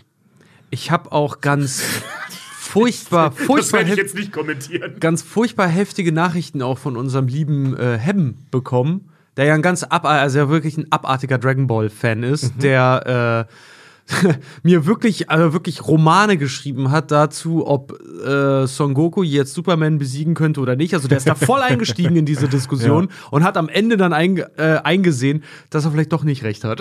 Aber als, er, als ich, ich habe nicht drauf geantwortet. Ich habe nicht drauf geantwortet. Er hat selber in vier ewig langen Textnachrichten selber sich erklärt, warum das vielleicht doch nicht so Es ist. ist halt schwierig, die miteinander zu vergleichen. Es ist halt schwierig, die zu vergleichen. Die müssten gemeinsam bei einer Olympiade mal gegeneinander antreten. Epic Rap Battle of History. Ja. Gibt's Superman gegen Son Goku. Stimmt, also wurde geklärt, ja. Ja, wurde geklärt. Also Son Goku beendet äh, das mit äh, One More Superman Who's Never Gonna Walk Again. Also, Finde ich ziemlich gemein, muss ich sagen, den Text, aber Ja, auch sehr lustig. Witz, witziger YouTube-Tipp, könnt ihr mal reingucken. Epic Rap Battles of History. Ja, mega lustig. Ist wirklich Ist, jetzt übrigens nichts Neues von uns. Wir haben das nicht letzte Woche erst entdeckt oder so. Die gibt es schon Ja, aber. Wir Ja, die empfehlen gibt's schon ewig und die sind wirklich cool. Gibt Ja. bestimmt Hörer, die das nicht kennen. Eine Hörerzuschrift habe ich noch von Colin. Hi, liebe Kakis, ich habe euch vor einem halben Jahr entdeckt und bin bis heute begeistert. Ich höre euch so ziemlich überall in der Schule, auf dem Klo, bei der Mathearbeit. Kein Scheiß, hat keiner gemerkt. Alter. Sehr geil. Also, ihr seid Lebensretter und meine persönliche Armee aus Amors. Habe meine jetzige Freundin durch euch kennengelernt. Vielen Dank euch, ihr seid einfach die Besten. Okay, also wir haben da eine Liste. Pass auf, du drückst jetzt 20% Provision an uns ab und Wie kann das denn passieren, dass man durch uns einen, einen Liebes, ein, dass sich ein Liebespaar bildet? Das ist ja irre. Haben wir jetzt schon zwei, dreimal gehört? Das ist ja schön. Also Also, meistens entweder bei der Tour kennengelernt oder über WhatsApp. Nein, in den Gruppen dann halt. diesen ne? Gruppen, also ja. bei, bei Facebook oder so, dass die sich halt einfach, die haben gesehen, dass die immer kommentieren, irgendwie, weißt du, wo die Liebe hinfällt. Wenn Funke überspringt, dann springt er wohl über. Und wer das merkt, das ist doch schön für die. also Grüße an alle, liebe Liebende da draußen. Grüße an alle, die wegen Kack- und Sachgeschichten jetzt ähm, ihren, Hen ihren oder ihre Henry Cavill gefunden haben. Abgefahren, ey. Total cool. Ja. Ich will nicht wissen, für wie viel Prozent schlechteres Sperma wir verantwortlich sind, weil die Leute immer saufen, wenn sie uns hören, aber das ist so. Gut. Richard in deinen Vogelraum. Danke für dieses Bild. Wann sperrt ja, jemand übernimm, übernimm mal Verantwortung für das, was du tust, Tobi. Wann sperrt jemand Richard endlich in seinen Käfig? Podcast-Rezensionen. Aus den Bewertungen, die ihr uns in den beiden größten Podcast-Apps gebt, picke ich mir immer welche raus. Äh, ich habe hier eine aus Apple Podcasts von Merrick51. Äh, er oder sie schreibt vorneweg, super Folge, euch ist nur ein kleiner Fehler unterlaufen. Die Inhumans gehören auch zu Marvel. Oh Gott, Ja, haben wir es ah. anders gesagt? Ja, da waren wir, also ich habe die Frage gestellt, weil ich mir nicht mehr ganz sicher war und du Sehr hast schön. relativ selbstbewusst geantwortet, aber die Frage stand so riet ein bisschen im Raum, ja. Ja, na gut, pa ey, passiert im Eifer des Gefechts. Gräme dich nicht, Fehler sind dazu da, um korrigiert zu werden. Ja, ganz genau. Und eine äh, Zuschrift, ein, eine Podcast-Rezension ähm, habe ich noch aus der App Podcast Addict, so eine der größten Android-Apps. Äh, Zeitfresser schreibt, hey, ihr habe gerade eure Folge über Superman Teil 2 gehört und muss euch beipflichten. Henry Cavill ist tatsächlich eine geile Sau. Immer wieder schön euch zuzuhören. Liebe Grüße aus Süddeutschland. Grüße! Jo! Und einen guten Männergeschmack. Glaubt ihr, dass Henry Cavill diesen Podcast hört? Ich würde so feiern. Ich meine, der ich- ist ein Hollywood King of the Nerds. Eigentlich. Es ist ein wahnsinnig sympathischer Kerl. Er also- hört uns bestimmt und jedes Mal, cool. wenn, wenn er das jetzt gehört hat, seit ein paar Folgen, äh, wird er rot im Gesicht. Jetzt ist er so peinlich berührt. Oh. Oh, Tobi will, will mich in ihm spüren. Oh, das, das hält er nicht. Oder umgekehrt. Ja. Bin auch offen. Hast du mit, äh, mit Ramona, mit deiner Freundin eigentlich darüber gesprochen? Das Ding zwischen dir und Henry Cavill? Die weiß das und ihr geht's genauso. Also, Okay. Ja, ich habe auch einen Darfschein für Corey Taylor, aber Ja, ja, ja, der, ja. der wird Bei- noch eingelöst. bei Corey Taylor haben wir, Ramon und ich das, also Corey Taylor und, und äh, Henry Cavill haben, äh, Henry Cavill haben wir gemeinsam. Ja, das, ja. Und Anne Hathaway. Es gibt keinen anderen Podcast auf dieser Welt, wo drei äh, Heten so viel darüber sprechen, wie sie äh, andere Männer kneten wollen. Ja, Oder ey, geknetet, geknetet werden. Ich meine, hast du Henry Cavills Hände mal gesehen? Die sehen sehr kräftig aus und ich bin so verspannt. scheißegal, ob ich offiziell heterosexuell bin. Ich weiß, was sexy ist. Ich gerade Der Todd weiß, was gut ist. Ich wollte sagen, was ist Ja. los, ey? Ja. Ja. Aber man, man kennt diese, diese heftigen sexy Stars ja nur vom Sehen her. Man weiß nie, ob die in echt nicht vielleicht einen voll üblen Bieratem haben. Also bei Colin Farrell gehe ich davon aus.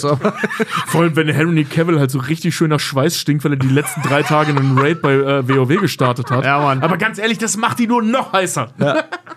Oh, wenn das ankommt, voll die ekligen so, so, so Dorito-Chips, Pickel im Gesicht Ja, hat und genau. denkst, boah, du bist immer noch heiß. Ey, man darf halt nicht vergessen, für Filmdrehs sehen die Leute so aus. ja, ne? ist echt so. Obwohl, Henry Cavill auch für Instagram. Aber ihr wisst, worauf ich hinaus will. Leute, die äh, kostenlosen Folgen wie diese hier, die hört ihr jeden Montag. Äh, auch bei Spotify und in praktisch allen Apps, die es gibt. Wenn ihr noch mehr Kack und Sach hören wollt, dann abonniert unseren Premium-Kanal. Alle Infos dazu auf kackundsach.de unter dem Reiter Premium. Äh, bereits ab drei Euro im Monat könnt ihr davor unsere wunderbaren Zusatzinhalte hören. Ähm, ja, und folgt uns natürlich wie immer in den sozialen Kanä äh, Kanälen. Auf Facebook haben wir langsam keinen Bock mehr, aber bei Insta machen wir ja wahnsinnig viel äh, kranken Scheißdreck. Äh, folgt uns unbedingt da und hört in unser Nebenprojekt rein, den Podcast Handvergnügen. Genau. Also wir betreiben weiter noch Facebook, aber man merkt einfach langsam, wie, Da ist halt die Luft raus. wie so, ne? unwichtig das für alle wird. So Ja. langsam, ne? Ja. Naja. Der Algorithmus von denen mag uns auch nicht. Nee, überhaupt Nee, nicht. über, gar nicht mehr. Die sind, die schwingen richtig die Moralkeule. Na egal, wird Zeit für mein Trautonium-Album. Komm. Tobi, Richard und Fred sagen Tschüss.